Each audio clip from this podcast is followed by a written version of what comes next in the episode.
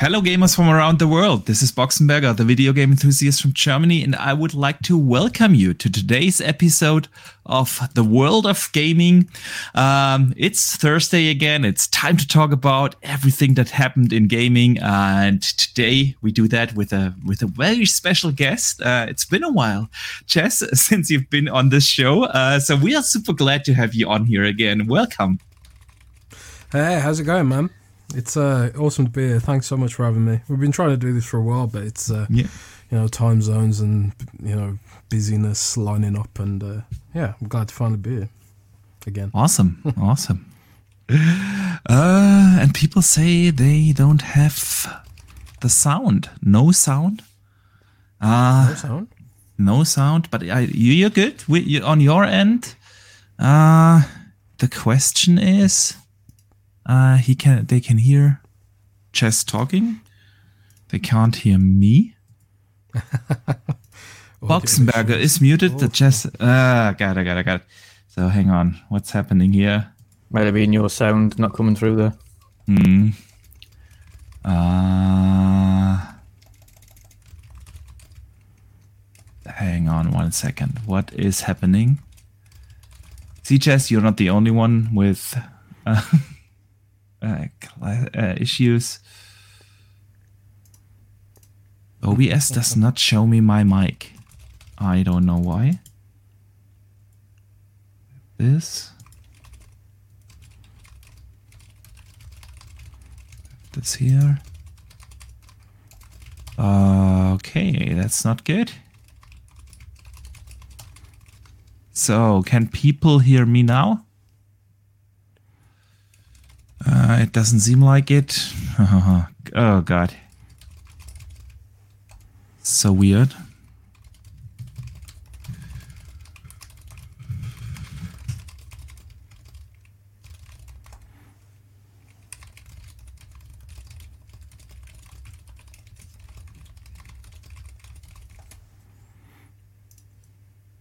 How you doing? Okay fixed it yet? I hope, I'm not sure. I'm not sure. Uh, I need the help of the chat. Uh, uh, good old technical issues, eh? Good old technical issues. Uh, that is so weird because it it shows like everything is all right on my end. Hello. Hello. And I have no idea why. Why it's not working. Is it added to? Let um, me. To oh, okay. Well? There we go. There we go. Okay. Okay. So I hope, I hope it works now. Can people let me know if it works? They say it's still no sound. wow. Wow. Now I have no idea. No, you've got sound now. You've got sound. Okay. I got sound. I got sound. Uh, that is good. So then let me let me uh, welcome everyone once again. Uh, I hope you guys can hear me now. Uh, something weird. Technology is weird, guys. Um, so I have no idea what people heard. Uh, so I want to welcome our good friend Jez again. Um, ben, glad you're here. Uh, even if it was a rough start. Um, but I think we got it working now, uh, which hallelujah. Uh, so Dutch, how are you doing, man? yeah, I'm good. I'm good. I'm very good. I, I, like that comment in the chat, actually. The the flashbacks comment there for Jez. Flashbacks of the, the mutant TV appearance. Um, oh dear me. Still good times. Um, no, I'm good. I'm great. I'm uh, looking forward to getting to the topics. Looking forward to discussing today, and of course, uh, always great to chat with Jez. So, it'll be fun. You're muted again, by the way. You've muted yourself. Mm, but this this time it was me muting myself on the mic because I was like coughing. uh, Oh god, oh god. We are off to a good start here today. Uh, but I have no doubt that we are going to have an awesome show because we have a couple of awesome topi- topics. But as always, we want to start this show uh, with our games of the week. And Dutch and Jez, I want to know from you guys, what have you been playing lately? I've been playing Monster Hunter Rise. Oh, how Finally is it? Broken my Warcraft addiction temporarily. I've been playing Warcraft as well, but. Mm yeah, on as pertains to Xbox, I've been playing uh, Monster Hunter Rise, which is uh, launching, rolling out today in Xbox Game yes. Pass. But I, you know, got a sneaky review copy thanks to Capcom. Um, it's uh, Monster Hunter Rise launched on Nintendo Switch, mm-hmm. and uh, I got it. I have it on Nintendo Switch and it's like 20 frames per second. So I was like, I, I am playing classic Switch experience. yeah.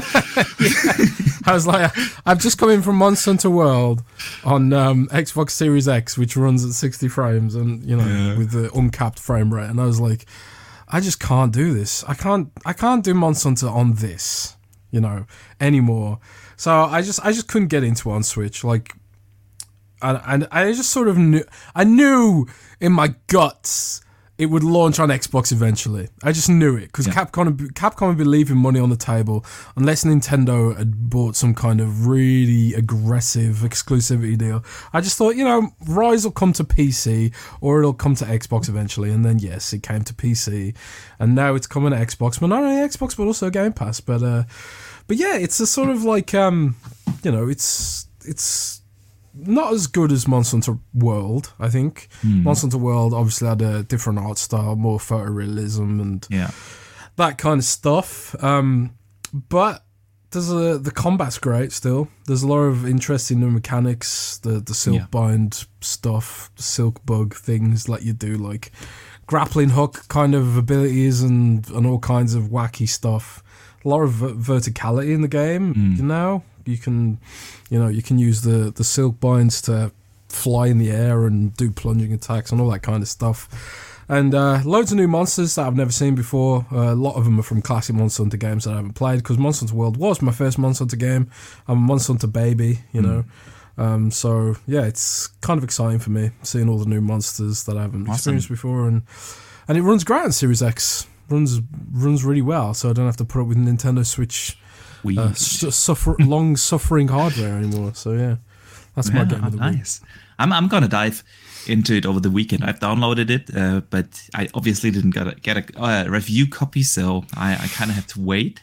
I heard that a lot of people say that they dumbed it down a little bit to make it more like accessible to to the casuals. Um, is that true? F- it feels easier.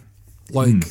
I feel like I I don't know if this is just because you know, I've, I've been through Monster Hunter World now and I'm used to it. But I remember getting stuck in Monster Hunter World every now and then. But I just I killed killed the first few starting monsters so damn quickly.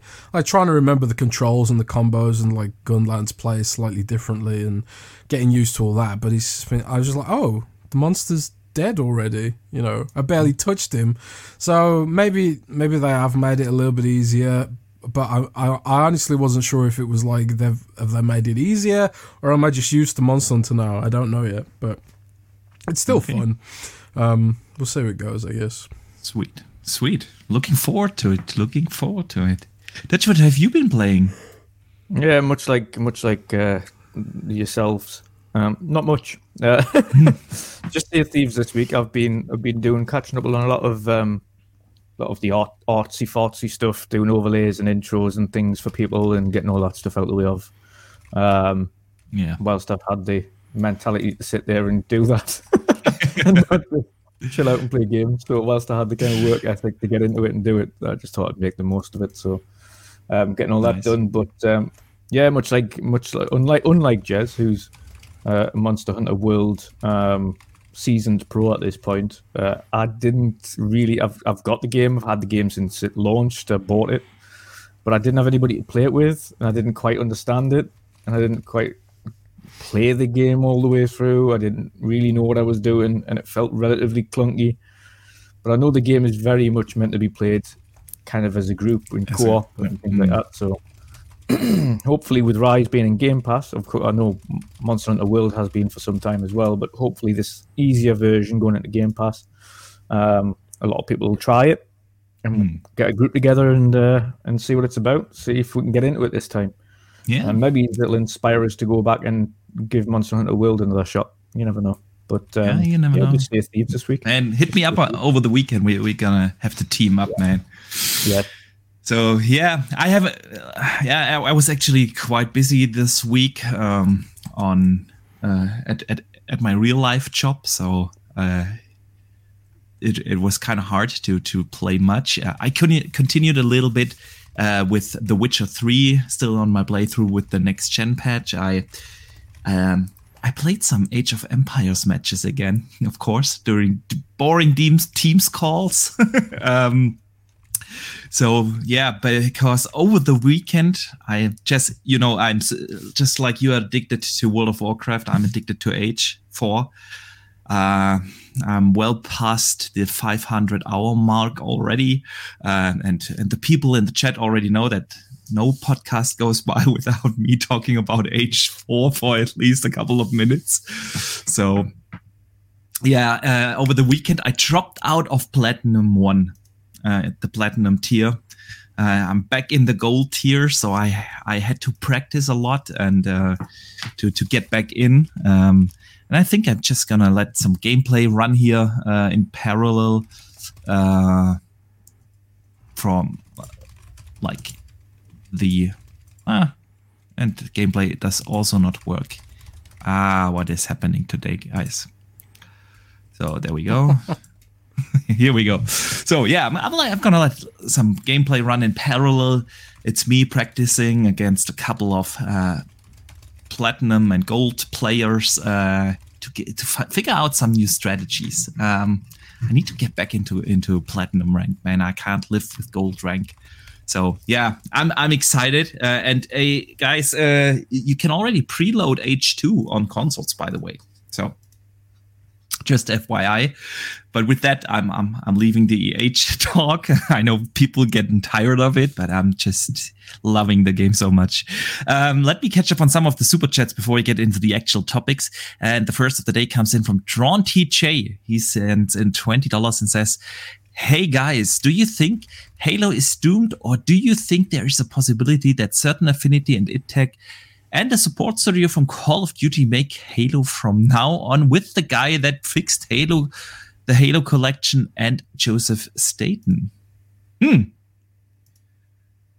We will talk about the entire thing, uh, the layoffs, uh, of course, and and Joseph Staten leaving a little later. Um, absolutely, we have that as a main topic today. But um, man, I've been saying for a while that uh, I wonder if, if three for three looks into id Tech uh, as as as the engine for for uh, Halo games going forward. Um, I mean, it is an incredible shooter engine that they have in house. So, Jez, what do you think? Uh, is that something Microsoft could look into? I always, I often see these debates about who should take take up uh, Halo and what they should do with it. You know, mm. um, my answer to that is id Tech probably doesn't want to. They're probably making their own games. Yeah, it's kind of like why why would they want to take on Halo? Like Halo's like the poison pill. I wouldn't want to deal with Halo's community. Being honest and frank about it, mm, like I, yeah. I, have said on I've said on other shows and our podcast that like you know, I remember all the debates about Halo Five having ground pound and and really in depth like like hand wringing over sprint in Halo. Like you change even the smallest thing about that game, everyone freaks out and goes crazy. So for me, if I was a dev, if I was id or anyone, I'd be like, I ain't taking that shit on. I ain't taking that community on. No way. Mm-mm. Mm-mm. I um, I think they should just let it die. Personally, because mm. um, let, us face it, they they can't live up to expectations, and no matter what they do now, it's going to be scrutinized, poured over, examined under a microscope forever, and, yeah. and dissected with uh, you know laser precision by the community and stuff like that. I think they should just push it aside, make something new, start over, three four three, just you know, do something new, do something fresh. You know, um, let let a studio like a certain affinity uh, try and squeeze some life out of the Master Chief Collection and, and what's left of Halo Infinite. But yeah. I don't know where you take Halo as a franchise from me. I really don't. There's like there's no it's tough. There's no yeah. clear yeah. There's no clear vision for that as a franchise left for Yeah. me. And you know it's. Uh, and I say this as someone who's not a Halo fan, has never really been a big Halo fan, but I cannot, for the life of me, visualize how you bring fan expectations and desires into something that's realistic and you know in light of the fact that the studio has had billions of dollars of investment billions with a b and not being able to deliver there comes a point mathematically speaking where it just doesn't make any sense to keep spinning the wheels in the mud like this so would i give it to id Tech? hell no because id Tech actually delivers good games you know that are Yeah. that are sort of like you know um, based on franchises that they're passionate about in house. You know, you just force Halo onto them, they're gonna they're gonna produce a product that Halo fans don't want, and they'll be like, "You got this wrong. It takes stupid." Blah blah blah. I wouldn't. I would. They'd be crazy to do it.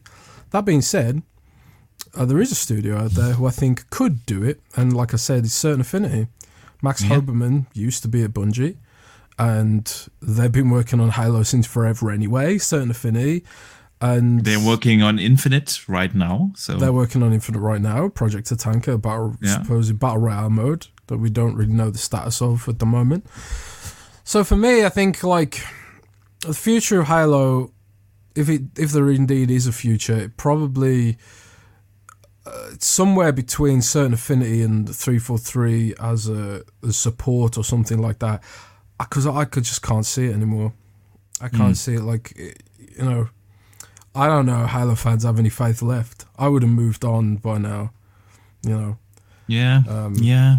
but you never It know. is- You never know Yeah, you, because you never know. I mean, the, the thing about Halo Infinite is that it, at its core, the gameplay mechanics were really good. Um, I've n- not he- heard anyone complain about the actual like gameplay mechanics um, being bad or anything. Uh, I enjoyed it very much. It f- felt great to play. So um, they had a content issue. They definitely had uh, that, still have. I, I've said this before. Uh, Dutch knows that uh, that I don't think that even if they bring out a massive content update, it wouldn't matter now in in a year 23 or 24, whenever, because people just moved on. Um, new games are coming, uh, and I I can't see that a lot of people will actually go back now. Um, but yeah, we shall see. We shall see. Um, Sith Lord sends in a super chat and says, UWU Jez is projected dragon really scale bound? Sorry, man, I'm not really getting it, but I knew that someone will bring up Scalebound, uh, and we will talk about that uh, probably a little later. Later, later. Uh, Dronty J sends in two uh, five uh, dollars and says the most ever put into a game was Phantasy Star Universe Ambient of Illumis uh, on Xbox 360. He put in 1,500 hours into it. So, Jez, I know yours is World of Warcraft, probably the game you put in more than 10,000 hours. I heard you say once. Uh, yeah, that's I, what's um, your- I downloaded a I downloaded a mod called well an add-on called Altoholic, which. Okay. adds up all the playtime across all your different characters, and now it's closer to seventeen thousand hours. Jesus. and and That's that doesn't include Hmm. at least a dozen deleted characters as well. Yeah, okay. um, it's pretty insane. That's insane. I mean, it's interesting though about World of Warcraft because, like, I, I say like I wouldn't know what to do with Halo at this point, but B- Blizzard's managed to turn World of Warcraft around. Like World of Warcraft was in free fall decline the last couple of expansions, but this new one is absolutely they've absolutely nailed it. So it can happen. It can happen, you know, with the right vision, the right investment, and the right people in place to make that happen. I mean, it's probably no accident that Mike Ybarra, who's a hardcore World of Warcraft fanboy, is now leading Blizzard, and the first yeah. expansion released under him actually gives the fans what they want. You know, it's um, I don't know, man. I wouldn't want to be in Phil's position trying to figure out what the hell to do with Halo. I wouldn't want to yeah. be there. Yeah, it, it is. It is not an easy task to do. and and uh, John TJ follows up with a super chat. Uh, Jez lol. It's a poison pill Halo. Yeah, indeed. it kind of feels like it. And uh, he said, continues and says, "Let's all agree, Halo Infinite is an amazing game. It's just missing content." Yeah, I I do agree. Uh, again, the the game core gameplay mechanics were fantastic. Um, it just didn't work out as a games as a service title. I think that's the biggest problem. All right, but let's get into some topics, guys. Um, we will talk today about um, the Microsoft layoffs, of course, some Starfield rumors, Xbox in the second half. We got some rumors there. Um, the Ubisoft chaos. Uh, I know your favorite company, Jez. Uh, Scalebound, yeah. Want to break a lot of other things. But first, guys, the sundown of Stadia. Stadia has officially shut down. Um, yeah, uh, yesterday they closed it down for good. Um, so now uh, all there's left is is Luna basically, and of course Nvidia. Um, I couldn't believe yeah. when they posted on like Stadia posted on Twitter that they'd been going since 2019. I was like, they've been going for three years. like, yeah. Really? Yeah. you sure about that? Have you ever played like Stadia? yes. I have tried Stadia, but it was just like there's no games. So yeah, I looked, I looked, looked away, never came back. Stadia had no games. You know, there's, there's just nothing to play. True. Yeah, that's so true. Yeah. All right. Uh, of course, Stadia is not the main topic. Uh, we we want to talk about um, what happened at Microsoft. Um, Microsoft confirmed that they will lay off 10,000 employees. Um, uh, gaming is impacted as well. Uh, Satya had to say uh, the following We are living through uh, times of significant change and uh, as I met with customers and partners, a few things are clear.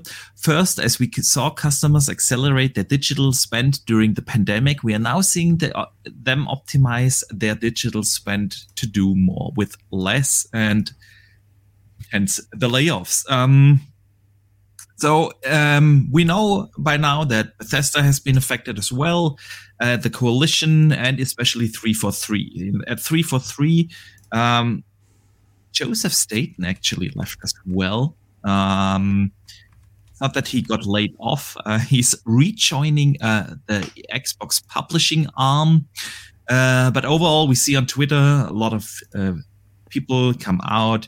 Um, and I want to and, and, talk about this. And I want to say one thing uh, that a lot of people seem to forget. We're talking here about real people that lost their job and they probably have mouths to feed and bills to pay. And so I, I definitely want to uh, respect uh, everyone um, to to uh, respect that, and uh, it's it's not something to make fun of uh, of people. Uh, but we have also seen a lot of developers come out um, and talk about this. So, Jez, what do you make of these layoffs, especially with I mean, respect to the Xbox division?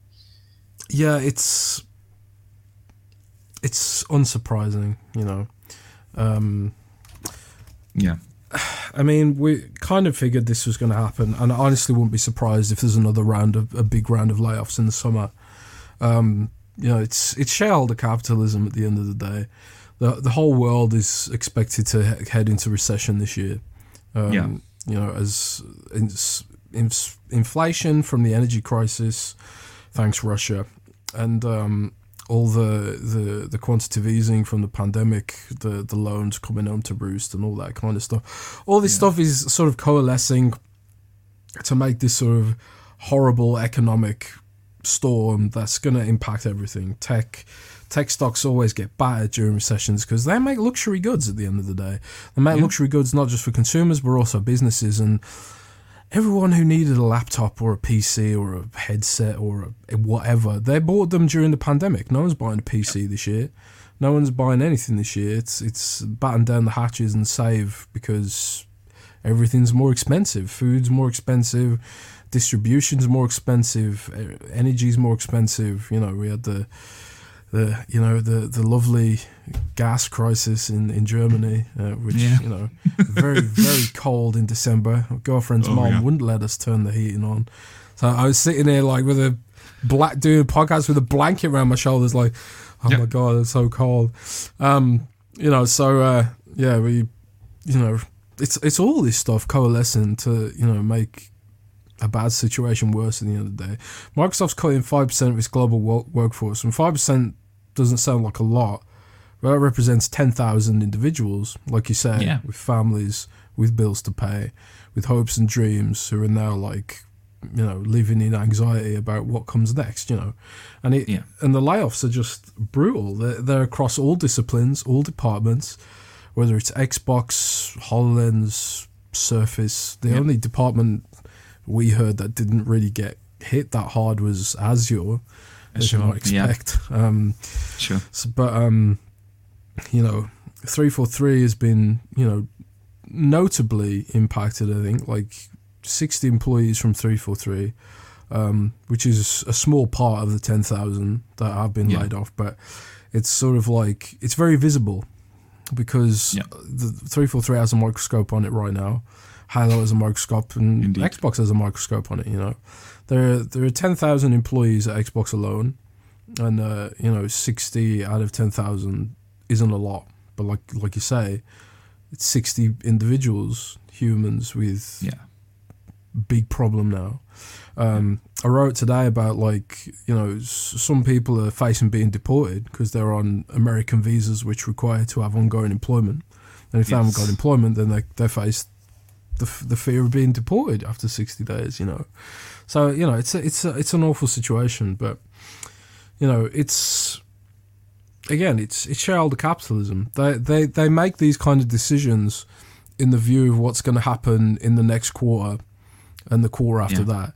So, in the next quarter, they're expecting the world economy to be fucked, basically. Yeah. Am I allowed to swear on this podcast? I hope so.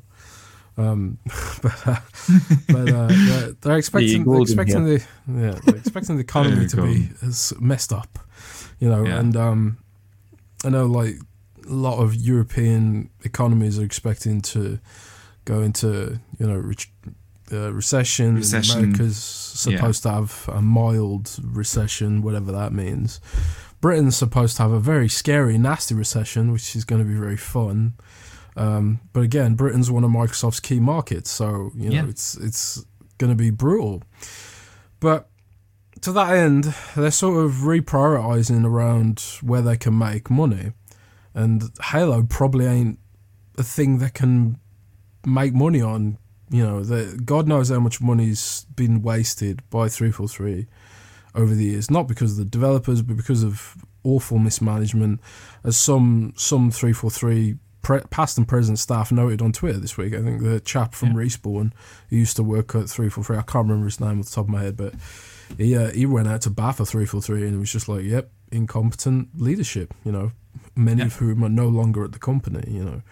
Um, but what can you make of it really? It just sucks. It just plain sucks. There's just there's nothing else to say about it really. It just sucks. Yep. Um, the the reason these things happen is because publicly traded companies have to maintain an operating margin so they can, you know, take some of them profits and give them to shareholders as dividends. Yeah. And Microsoft pays dividends to its shareholders, you know, to the tune of however many billions of dollars. And uh, they want they want shareholders who own the company technically to be reassured that their dividends are still going to come through, which means you know the the the easiest way you can make savings is cut costs, and the biggest cost is labor. You know, uh, median median salary at Microsoft is one hundred and fifty thousand dollars. I mean, that's probably inflated by some employees are on millions, yeah, mm. millions yeah. of dollars. Um, but a lot of the people who were laid off were veterans. You know, we've seen we've seen people with Yeah. decades worth of tenure at Microsoft laid off unexpectedly. You know, um, across all disciplines. So yeah, it, it just sucks. You know, and there are more layoffs coming out. Amazon's doing layoffs. Like even GameSpot just announced it's Yeah. doing layoffs on Twitter as we've been doing the show. Like um, my company's doing I mean, even Sony laid off people last year. Uh, Yeah, I- I, I expect Sony will join be joining layoff train this year as well. Yeah. Um, you know, I wouldn't be surprised if Activision Blizzard lays people off as well. Although Hmm. maybe they're in a bit of a different situation because they're expect they're being they're expecting to be bought out. So Yeah. that's that's where the shareholders get their return on that investment. But Yeah. you know, I Ubisoft, EA, yeah, them, Ubisoft is probably have gonna be the next one. Uh, yeah. Yeah. Yeah, like you say, um, sad times um, for those, um, and I do hope that they will find soon uh, another job. Um, at least in general, the gaming industry uh, always says it's hard to find proper talent. So I'm rooting for them that they will find uh, positions again. So um, yeah, Dutch, what do you think? Uh, what's happening Yeah. there? Yeah, I mean, as as Jez mentioned there, it's it's one of them things. Like every industry, especially right now with the world in recession, and I know a lot of countries are kind of saying, "Oh, we're going to be in a recession." We- We are in a recession. It's just a very slow coaching moment up until the point where they eventually admit we're in a recession. um, we're in a recession. It's going to be a number of years until we get out this recession. The, as we all infamously know, the 2008 one lasted at least four years until it started to creep back up and recover. Um, but again, in my industry, we we had a big round of layoffs industry wide, massive round of layoffs industry wide. Last year, of course, I work in corporate energy, so naturally, last year when everything went completely to shit with the war and things like that, and prices literally, if if people thought house like residential pricing for energy was bad, and this is one thing that will also look at the likes of Microsoft, etc. When you're talking about corporate pricing, like you're talking double, triple the amount that residents are paying for their energy, um, which is literally crippling businesses as we speak. Um, with, like with, when people are used to talking about like 30, 40 pence or 40, 50 cents a unit for their electricity in the house, um, we're talking uh, upwards of one pound or like a, a, a euro for, for energy for businesses um, at the tail end of last year. And obviously, what could they do? It was nothing but we have to shoulder this burden or fold.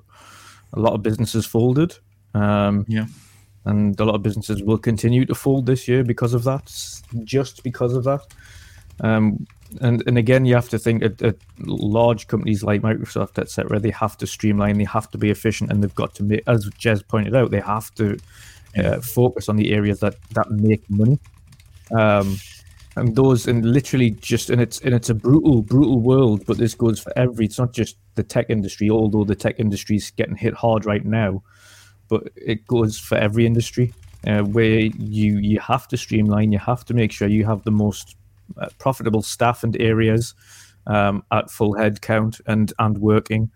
Uh, and those areas that aren't or, or do not have much work to go at or there isn't much that you can do in that area to make money so you don't need as many people in that area anymore those have to be streamlined. It's just business. It's it's a horrible realization of of of kind of what the business does. But for Microsoft themselves, um, it's- also one of these, um, and, and the tech industry, to be honest, because it, they were all doing exactly the same thing, and it's the peaks and troughs of of of um, the economy. Of course, we went through the the phase of trying to come out of COVID, everyone back to the office, everyone either needing jobs or looking for work again. Uh, The companies kind of trying to prioritize on that and and, and essentially let, let's go let's like rapid increase these staff headcounts. Let's rapid employ. Um, amazon did it uh, microsoft between 2021 and 2022 employed 50000 new staff. Um, in in the last i think it's in the last uh, maybe 20, since 2019 i think they've employed 80000 new employees. It's a significant increase on headcount.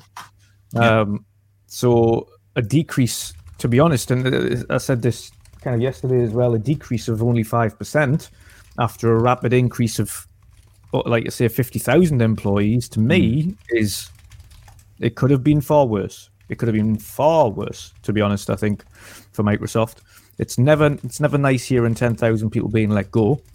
Um, but I think if you have a look at the, the, background scenarios for a lot of these departments where they've had a lot of headcounts, and Jez kind of hit the nail on the head there with with the profitability on Halo.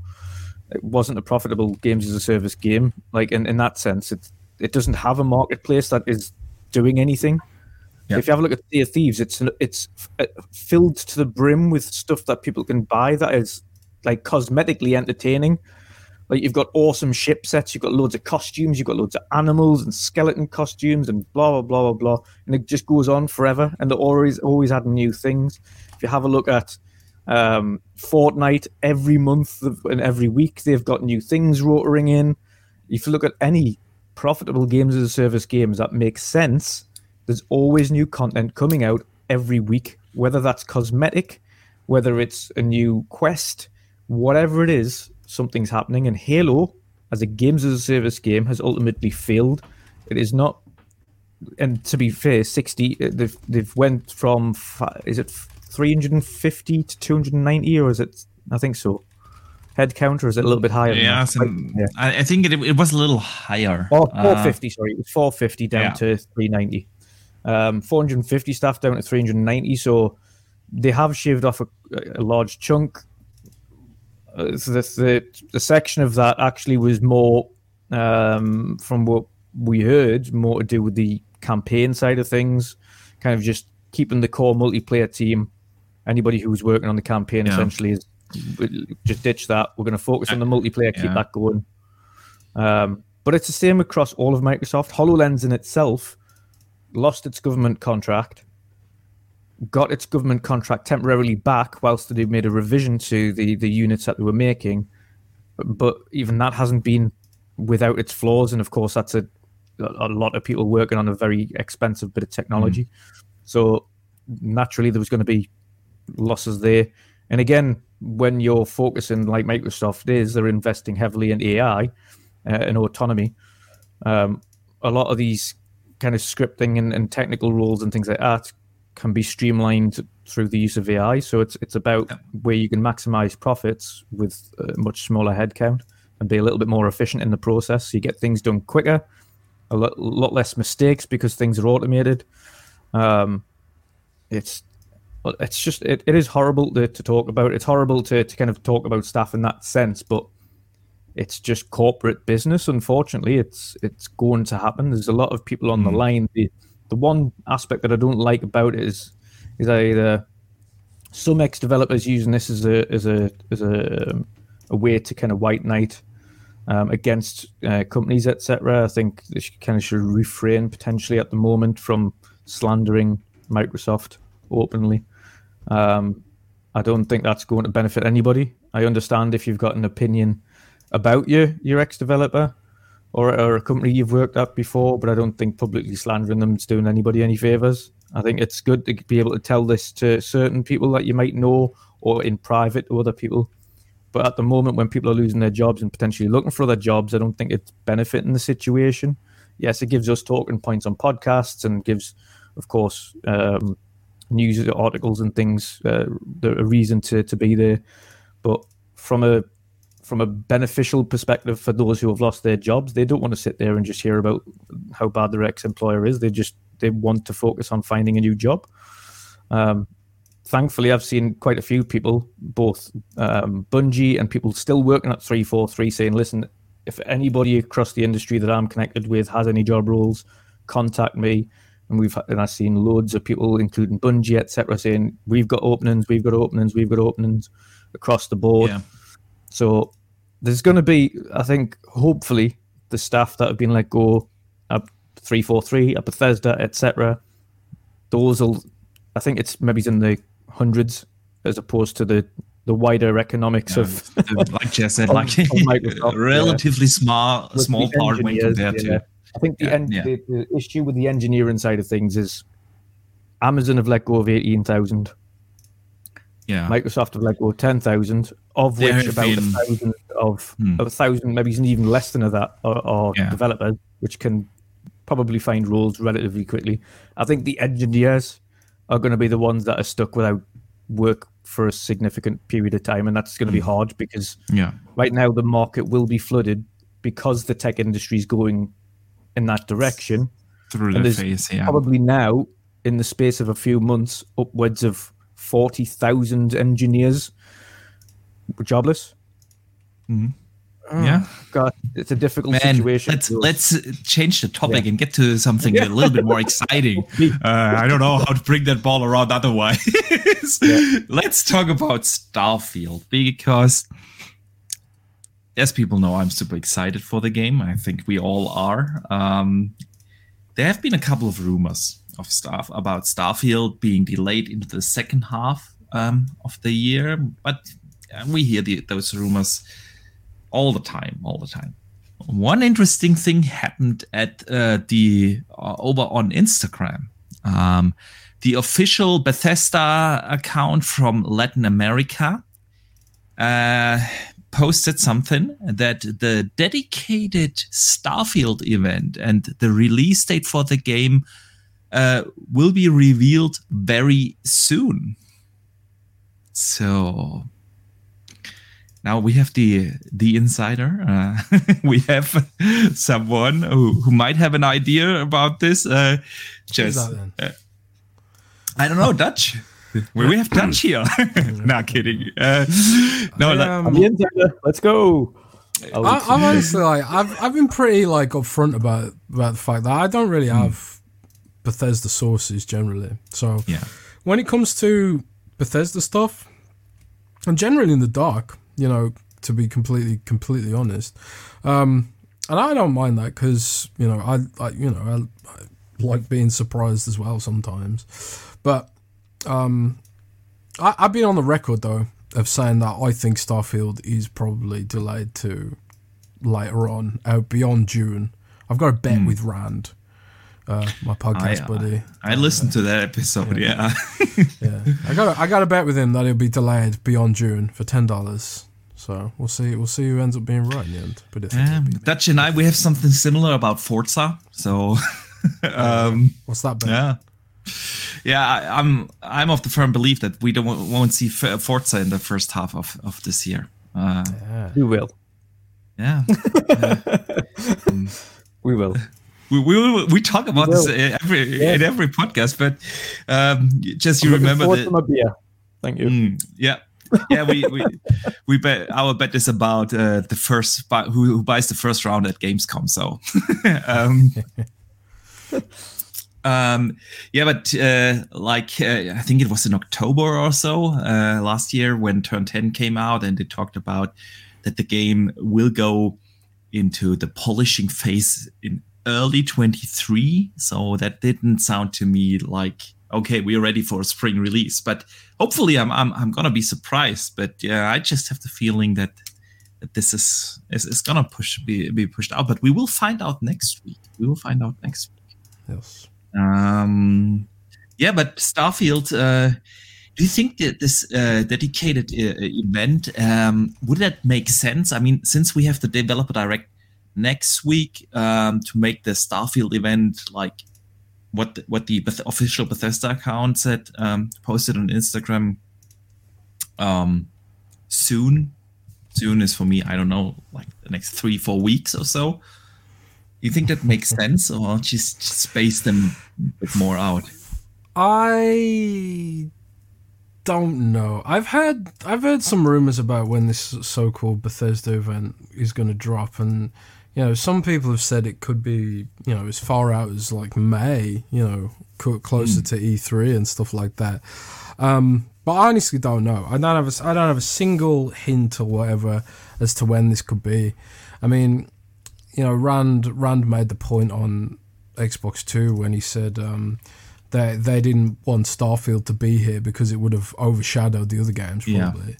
You know, because Starfield Starfield is just is going to be on a it's literally on a galactic scope compared to, Yes, to some of the other games that Xbox has coming, and it's kind of unfair to put Starfield's reveal on the same stage as Redfall and stuff like that, which yeah. you know, just simply don't have the same budgetary. Yeah, they're not in the same budgetary sphere, you know. So, um, uh, Starfield is. I said this for Starfield is gonna be like I think Xbox biggest release in like maybe even forever. Like of yeah, definitely maybe. on Halo 3 kind of level. Um, yeah. The makers of Skyrim with their brand new IP, this is massive. This is absolutely yeah. massive. It will be massive. Um, it's going to be a big deal. It's going to be an event in gaming. It's going to be Skyrim sort of level of longevity with the mods and stuff that people do to keep that game ticking over over time. You know, it's going to be a big deal, and um, you know, Microsoft absolutely needs to get it right, which is why I think it could be delayed. You know, it's not going to mm. be hmm. like like a like a ship it and we'll we'll we'll sort it out later. Starfield, like like there, there was articles last week where people had noticed that Starfield had replaced Master Chief on the boxes of Xbox Series X consoles. Yeah, you know they they're going to want Starfield to be the new mascot of of the brand, the new yeah. brand ambassador in a in a world where Master Chief has, you know basically shit the bed. You know, the TV show was not great and yeah. didn't review well, and norm both normies and core fans alike just didn't really care for it much.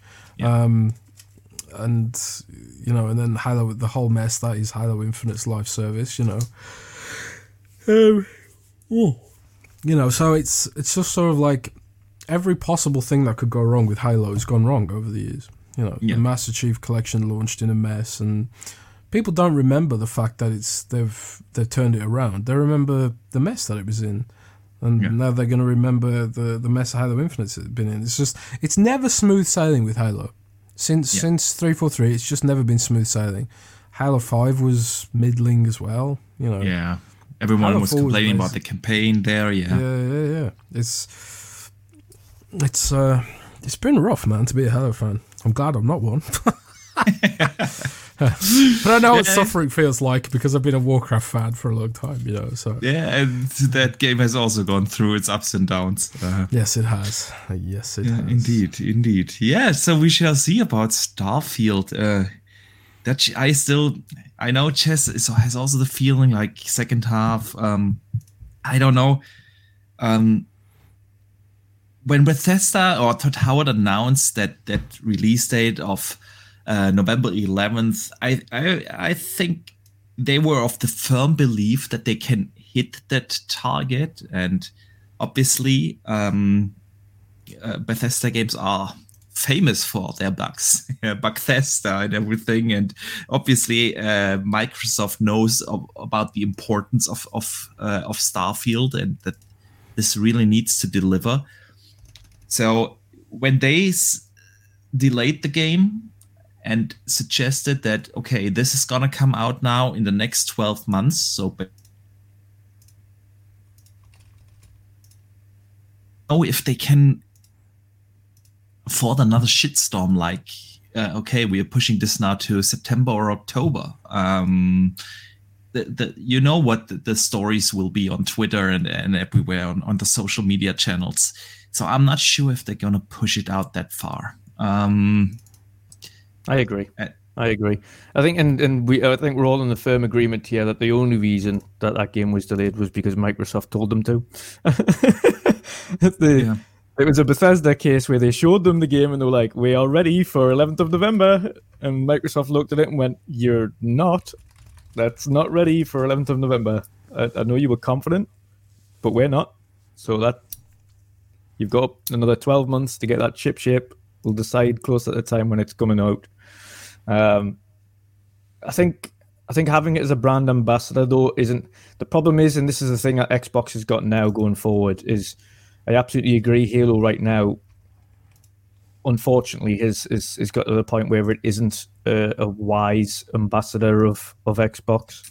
It hasn't hit the mark with the current generation of players, and this is the mm. issue we've got. Like we come at it from a perspective of when we were younger and we first picked up Xbox and we first started playing Halo, etc. So we have that nostalgic feeling about it. But any new player coming to the Xbox for the first time just see yet another shooter. It doesn't offer anything other than any other shooter has. And to be fair, every other shooter has more content. So to the to that modern player, to that new entry into the into the game, it's not a franchise. It's not your pillar, um, kind of poster boy, should we say? And the another thing is as well is we have the coalition in t- intentionally taking a lot of time to get their eggs in their basket for whatever Gears does going forward. Would would Marcus Phoenix or, or Gears be the new the new poster boy going forward?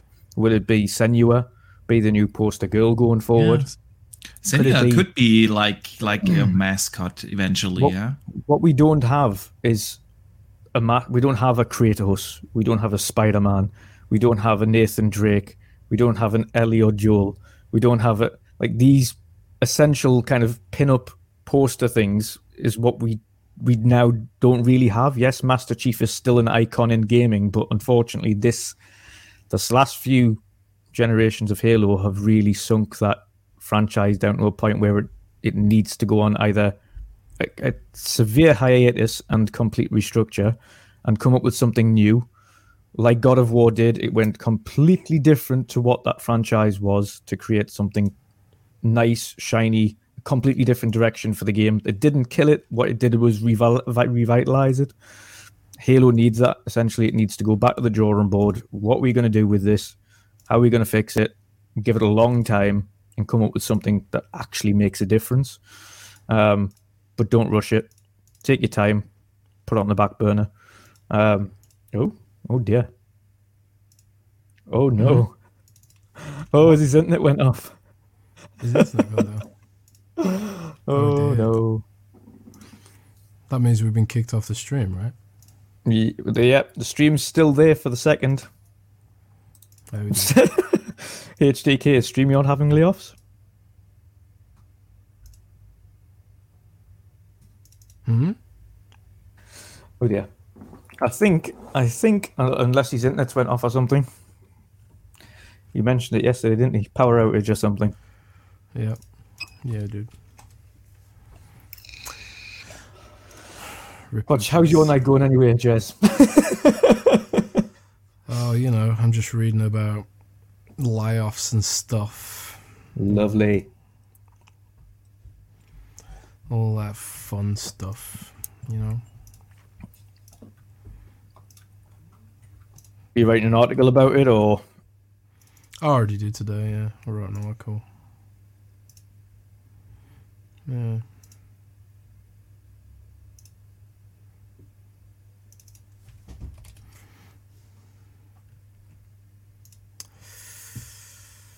Not much else I can do, really. What's your plans going forward? Then, have you got much in the pipeline? You do? You, did you do a review for um, Monster Hunter? Nah, I ain't got time for reviews these days. I don't make any money, so don't. Do That's what it's coming down. The site, uh, I was going to say, do you are you on a salary? Are you?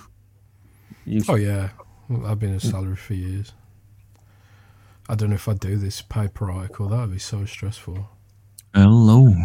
Hello, Boxy. What happened? Uh, I don't know. The the internet is. Are we still live? It's it's there, but it's not. If that makes sense. So it, it is live. Yeah, there we go. There we go. You're back. You need to set that up again. But uh, there we go. Uh okay.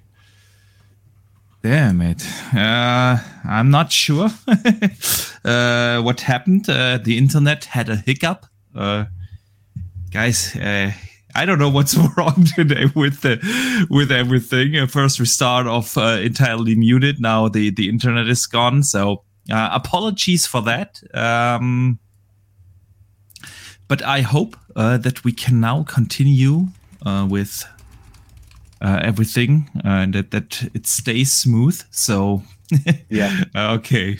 Um, where I was where I was up to anyway. Poster child. Xbox doesn't have one. Um, and these this is the point. thing. These are the thing going forward. And yes, Starfield make absolute sense for marketing purposes. Put that all over the box. We had Halo's release. Halo's been out for a while now. It's no longer relevant in the conversation. It, it's not. It's not gaining the players. It's not doing anything else. So going forward, of course, naturally, the biggest release in Bethesda for the last two decades, you're gonna put that on the box. You're gonna shout and scream from the rooftops that that thing's coming out. You're mm. gonna makers of Skyrim, makers of Fallout, makers of. Uh, of course, you're gonna shout that everywhere. It, it absolutely makes sense. Um, but going forward, I think Xbox really need to think about who they who their poster children are. Essentially, is it going to be Senua? Is good question. Senua, Jez, what do you think? What what could we, we know Starfield? Doom guy, of course. Naturally. I don't know. It's hard to say, really. Um, hmm. Maybe po- Perfect Dark with with Joanna no, Dark. I can't see that happening. Um, it'd probably end up being Starfield. Like hmm. some of the the if they if they have some like iconography from Starfield that really cuts through and becomes like the image that makes you think of Starfield. I don't know if we've got there yet, but like if I if I see you know there's certain images from Fallout New Vegas that just make you think Fallout New Vegas. You know, you see like the yeah. Brotherhood of Steel armor, you just think of Fallout, that kind of thing. Yeah, I just I mean, every time I think it's Fallout, gonna be Bethesda. I, I just think Pip Boy yeah, as soon as I think of Fallout. Yeah. as soon as as soon as Bethesda starts putting its mark on Xbox, whether it's Fallout, whether it's Starfield, whether it's Elder Scrolls, no other studio is gonna even come close. I think. You know, mm. Bethesda. I mean, even Activision Blizzard. You know, I, I say I say this, you know, wholeheartedly as a as a avowed Blizzard fanboy. I really think Todd Howard makes the best games in the world. You know. Yeah. And Fallout and Skyrim uh, are events in gaming. They're on they're on another yeah. level. They're kind of up there with Minecraft and indeed, you know, the the kind of legendary games that define our industry. Or well, not my industry, yeah. but the industry that I cover. Um, you know, and uh, I think I think it's going to be Bethesda. People won't even remember Halo. uh, it'll just be like it'll just be like uh, you know yeah, sure, Grandpa. There was a game called Halo. You know, ki- the kids playing StarCraft, th- um, Starfield Three or whatever. And uh, back in my day, the big sci-fi game was mm. Halo. but, but nah, I don't know. I, th- I think I think it's going to be s- something out of Bethesda. I mean, if they can, st- if they can, I would have thought it'd be Fallout, you know. But the, where is Fallout? You know, it's so that they don't have a studio to make it, which is absurd, you know. Hmm. But uh, yeah, it's. I suppose like you could say Sony. I would say Sony almost has multiple mascots. You know. Yeah, they do. Do you think of God of God of War, Last of Us, Spider Man, even Spider Man? They can pick and choose. Yeah. You know, Sony, Sony, Sony like delivers consistently games that seem to delight people, whereas Xbox most recently just hasn't been able to do that. But I think the a studio that's going to turn the tide is going to be Bethesda. I think. I think Starfield. That's why Star. It's crucial that Starfield launches as good, good state. as possibly can. Yeah, yeah, true. That's so true. So maybe, yeah, maybe they delay Starfield into the second half. Um, but what else? I can't uh, see it uh, happening. I, I, just can't. I can't see it happening. I, I, it, it's it's tough for me to, to honestly like yeah, a shitstorm. Yeah I think the reason the reason I say that primarily is that would they put out an article, and this is going on Developer Direct as well as having the Starfield show separately. Would they put out that article, that blog post stipulating games coming out in the next couple of in the next few months? If these weren't games coming out in the next few months, like yeah. I don't think Microsoft this late in the day in January would say these games are coming out in the next couple of months, and then not have these games released in the next. That would that's pretty much shooting yourself in the foot at that point. I can understand I mean, when they said the, the only way. Yeah, but, but but they would never ever come out right now and, and say, okay, we are gonna launch Starfield in I don't know September or October or whenever. Yeah. Um, what they have to do first is bring out some games. So if there is a delay, it's gonna be after Redfall and and Forza uh, have be, have re- been released. Um, because uh, otherwise, um, it, it the the public outcry, man, the public outcry.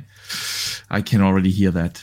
So, yeah, maybe it's second half, maybe not. Uh, but what what do you guys think? Uh, what else will Xbox bring in the second half? We have now the de- developer direct coming next week. Uh, we will get the release dates for Minecraft Legends, Redfall, Forza. Um, at least Xbox Wire Germany uh, confirmed that. they, they, were the only one in their Wire article uh, that that actually said, uh, and we're gonna announce the release dates. And every like in the in the US uh, Xbox Wire article, uh, the release dates were not mentioned. Uh, so but yeah, it would make it would be stupid not to to use the stage to announce the release date. So yeah, what what what else do we get? Um, in, in then in the second half uh, this year is, is, is the question, and um, Jez, uh, I would love to hear your guess guesstimations for the second half because there there's a lot of stuff rumored about Hellblade two it's not going to be a uh, now, Jez. Last time I heard you speaking about Avowed, you said that that looked good and that was that was that was going well.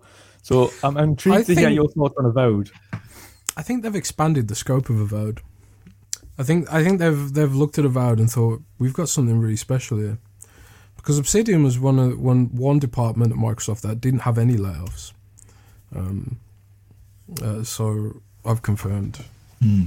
So, Last week we had ACG uh, tweeting out um, about him having a good source on about having co-op elements. So mm.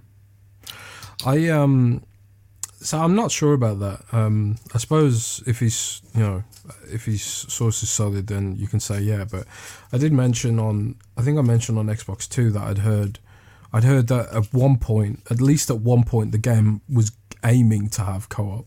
That was a mm. long time ago. And the way I'd heard about the co op was in the context of them looking for things to cut to bring the game into focus. But maybe they managed to not cut co op. Yeah. Um, so it was definitely in consideration. But, you know, like I said on the show on the Xbox 2 before, like Pillars of Eternity, uh, which is the game franchise that Avowed is based in, yeah. is based on Dungeons and Dragons, and Dungeons and yeah. Dragons is the ultimate co-op experience, you know. So, um, just speaking from a, po- a point of the game's DNA, you know, co-op makes complete sense for this kind of game. Um, Absolutely. I would have thought, you know, it works in Divinity Original Sin and and uh, other games that Larian are making. So well, now you um, you could argue, of course, Pillars. I love I love Pillars, uh, but it's at least it looks like a completely different game, even though they are both oh, playing yeah. in Eora. So yeah. um, it's more like a Skyrim esque type of game, from what we hear, and you've seen it. Oh, yeah, so it's yeah, it's a fir- it's a first person first person game. You know, it yeah, looks like I, I described it as the Outer World Skyrim. Yeah, because it, it looks it looks like the Outer Worlds. You know, it's got that vibrant sort of realistic, but also very colourful, stylized art, which mm. I suppose allows them to iterate the world more quickly than something more fully photorealistic. But yeah. this is footage now that's been three years old. So, like, based on when I saw the game to what it looks like now, could be completely different. It could be like, it could be approaching, further approaching photorealism you know, and maybe some of the maybe some of the the graphics I saw was uh, just placeholder graphics from recycled assets in the outer world. You know, don't know. There's the thing with the thing with in development uh, footage that is leaked yeah. leaked to you. There's a lot of context missing, which is part of the reason why I never posted it because I didn't have the context to present it in an accurate light. You know, at the end mm. of the day. Um, so like the only takeaways I got from it really was like how does it look mechanically and look pretty damn good you know look looked yeah. fun even um, even in in its sort of you know prototypical state um, but yeah avowed for this year I would be shocked if avowed launches this year uh, I think avowed is next year I think we'll see avowed this year revealed okay. but I don't think it launches this year um, as for what I do think launches this year I think the big game for the second half of the year is going to be Starfield. ah, you're killing me. You're killing so, me. Um, I think we could get one of the smaller indie projects this year. Like um, uh, Microsoft's working with Stoic on a game called The Wandering Tower, which mm. hasn't even been announced yet. Um, but they didn't do a very good job of keeping it secret, frankly. um, but Wandering yeah. Tower is something that there's been in development for quite a while. Uh, but it's, you know, it's a smaller team, but it's a very ambitious kind of game um, for the for a team of that size.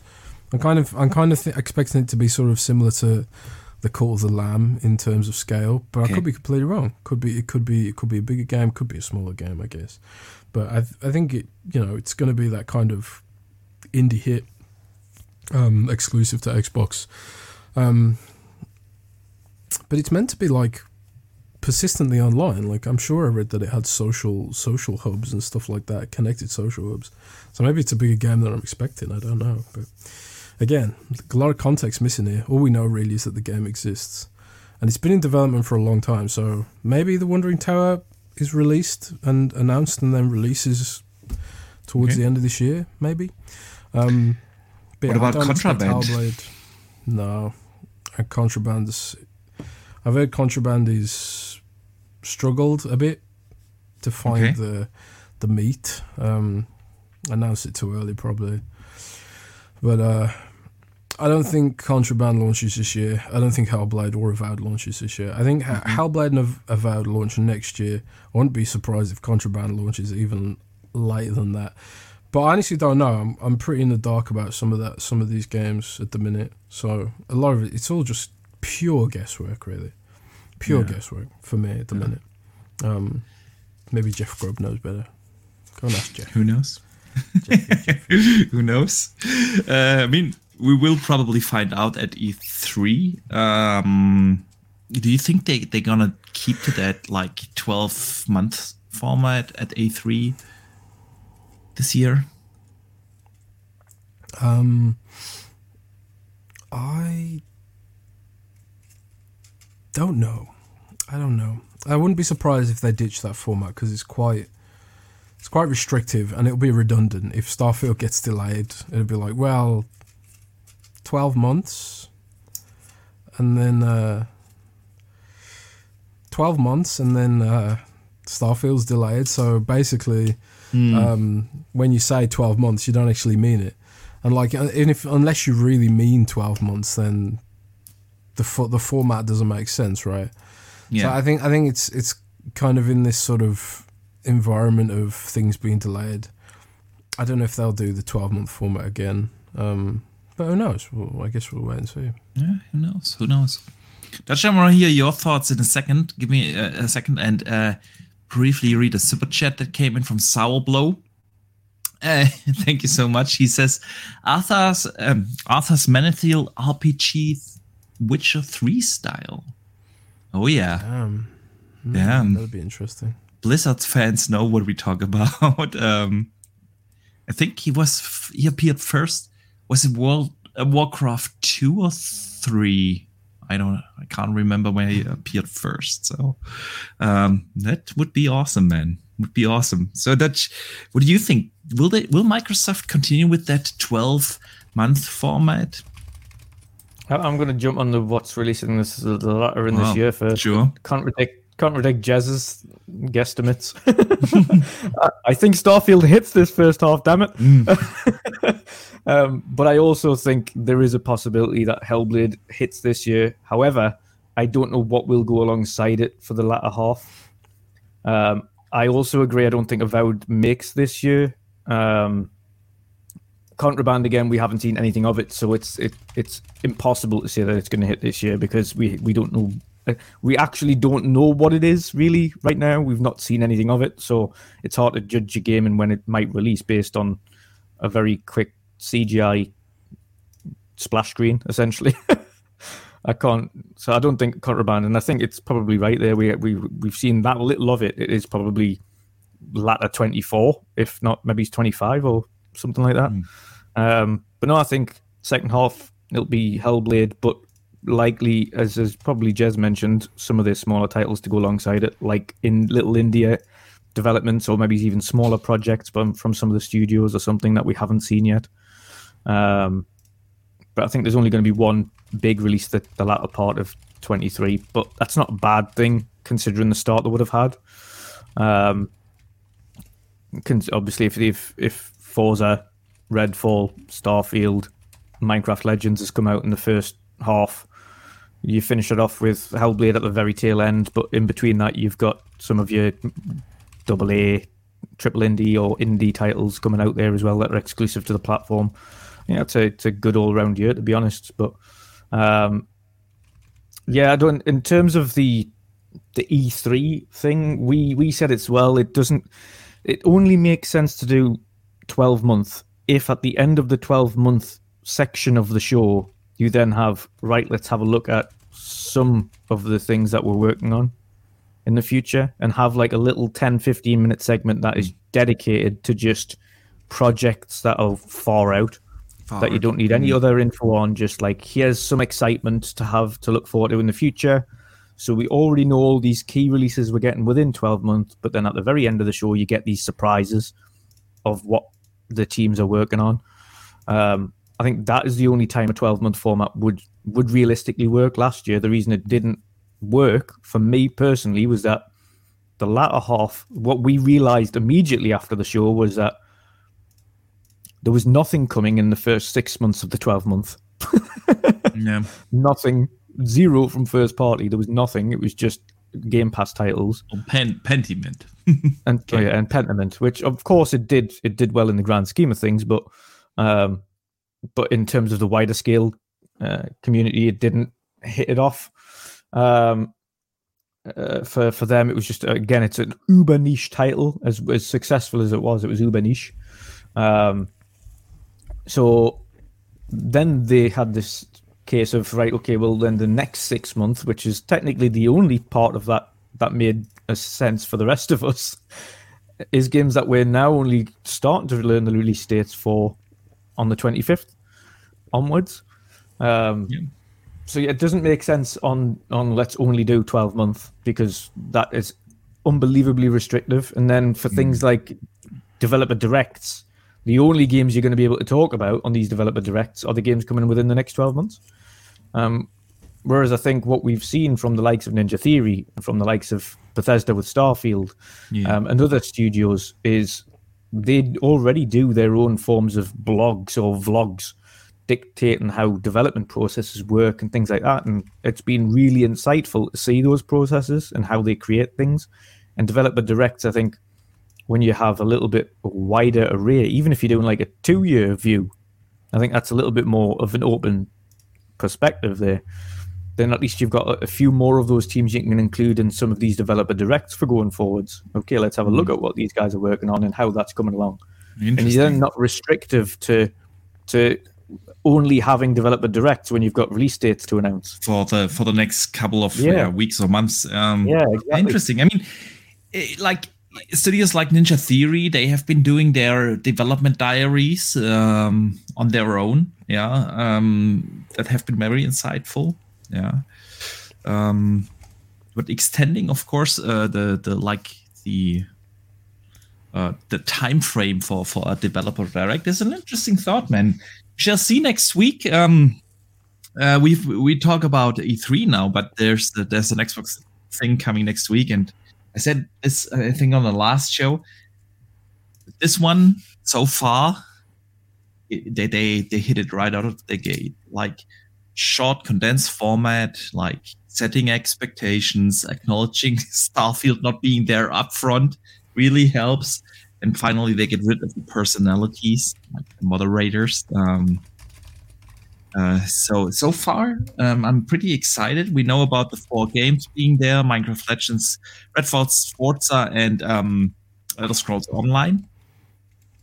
You think they're gonna have one or surprise something we don't expect or is it just really gonna be that what we what we know already Sorry. Uh, yeah, I think I was going to say as well on the on on the article because if you're reading the article itself, yeah, um, the the article itself is it kind of open to. Um, I'm just going to bring it up actually. Developer direct. Uh, it's kind of open to and interpret. It's it's weird because it is open to interpretation. So what they've said essentially is presented uh, by the game creators themselves from Xbox Music, including Arkane, Mojang, Turn 10, and ZeniMax.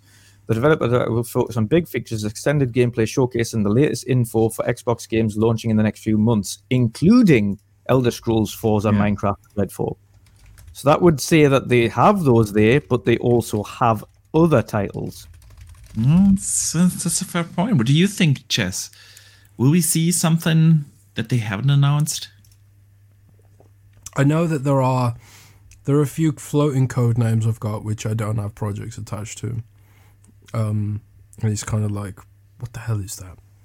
Driving me mad, keeping me awake at night, staring into the the full moon, wondering what are you? Yeah. I, um, but yeah, maybe some of those get revealed this year. Microsoft's always got things in the pipeline. They have to have a keep constant flow of content coming. You know, there's the stuff that we know about, um, which hasn't been revealed, like Project Swerte from Oh yeah, Certain Affinity, um, Brass Lion Entertainment's uh, Wu Tang kind game, the Wu Tang. um, Yeah. yeah. and Compulsion, and there's a bunch of stuff they could show off. You know, they've Yeah. got a load, load of bullets in the chamber, and now that we're through the pandemic, we, you'd hope that some of the the plans they were trying to put in place when Phil finally got the budget the he that he needed. Um, hopefully, some of those plans can get going again. The ball can get rolling. We start seeing this steady cadence of content, which we've been dying Xbox to achieve for ten years or more at this point. So, Yeah. um, yeah, but I have no idea what it'd be.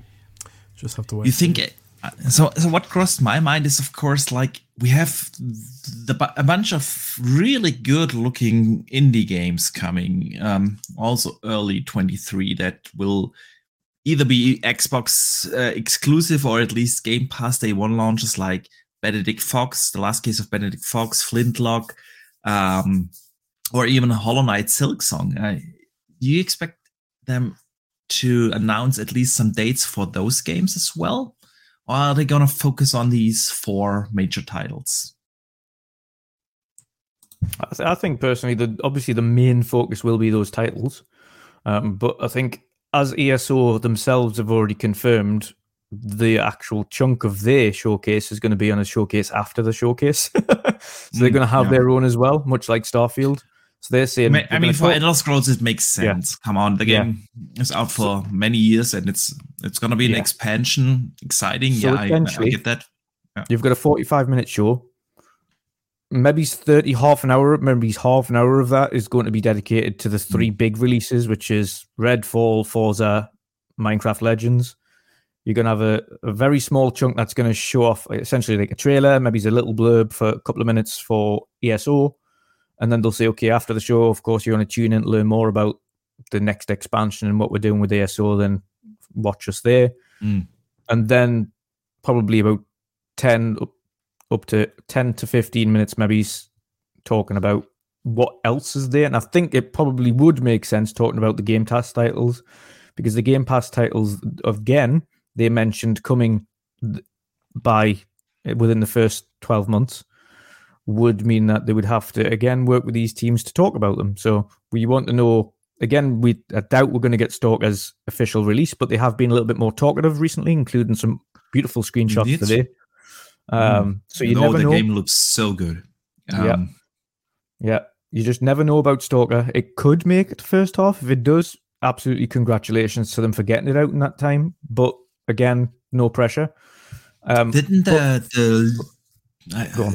one of the lead developers, um, can't remember his name, uh, last year, uh, towards the end of last year, come out and debunk some of these rumors that it has been delayed indefinitely, and that it's still Yeah. targeting yeah or uh, uh, he said it was releasing in the targeting half? 23 but he didn't stipulate when in 23 Mm, okay, okay. So we don't know. Um, but Yeah. yeah. Um, but uh, agree with the likes of your your um, Flintlock Siege of Dawn, etc., which is coming to Game Pass, and Yeah. your like your Silksong, which was has obviously been delayed multiple times. But I won't again, be seen for a while when when that comes comes yeah. comes out. I think I think yeah, I think absolutely. And this again, we've mentioned it before, but it could be a good opportunity to eventually talk mm. about the family pass um, for for Game Pass, yeah. friends and family thing. I think that would be a good opportunity to kind of finish the show on, and you can play all these games in Game Pass fr- friends and family, which is available uh, starting February at this price. Um, I think. What do you think, Jez? Finish on that. Yeah, yeah, true, absolutely. You're muted. Wait. Sorry, what was yeah, the question? there you go. Um, will we see some some of the the smaller indie games like uh, Flintlock or I don't know Hollow Knight, uh, Last Case of Benedict Fox, and get some release dates for those as well during the developer direct? Or hmm. I do know there are some surprises coming to the development direct which they never mentioned in their blog post. So it's entirely possible that there could be mm-hmm. more to the show than meets the eye, and they're just sort of um, sorry, they just sort of like um, they want to over deliver so that we remember that oh this show was actually way mm. way cooler than I expected. Um, so yeah, I think it is possible that we could get some of the some more concrete information on these upcoming ID@Xbox games, but don't know, don't know for sure. Yeah, yeah.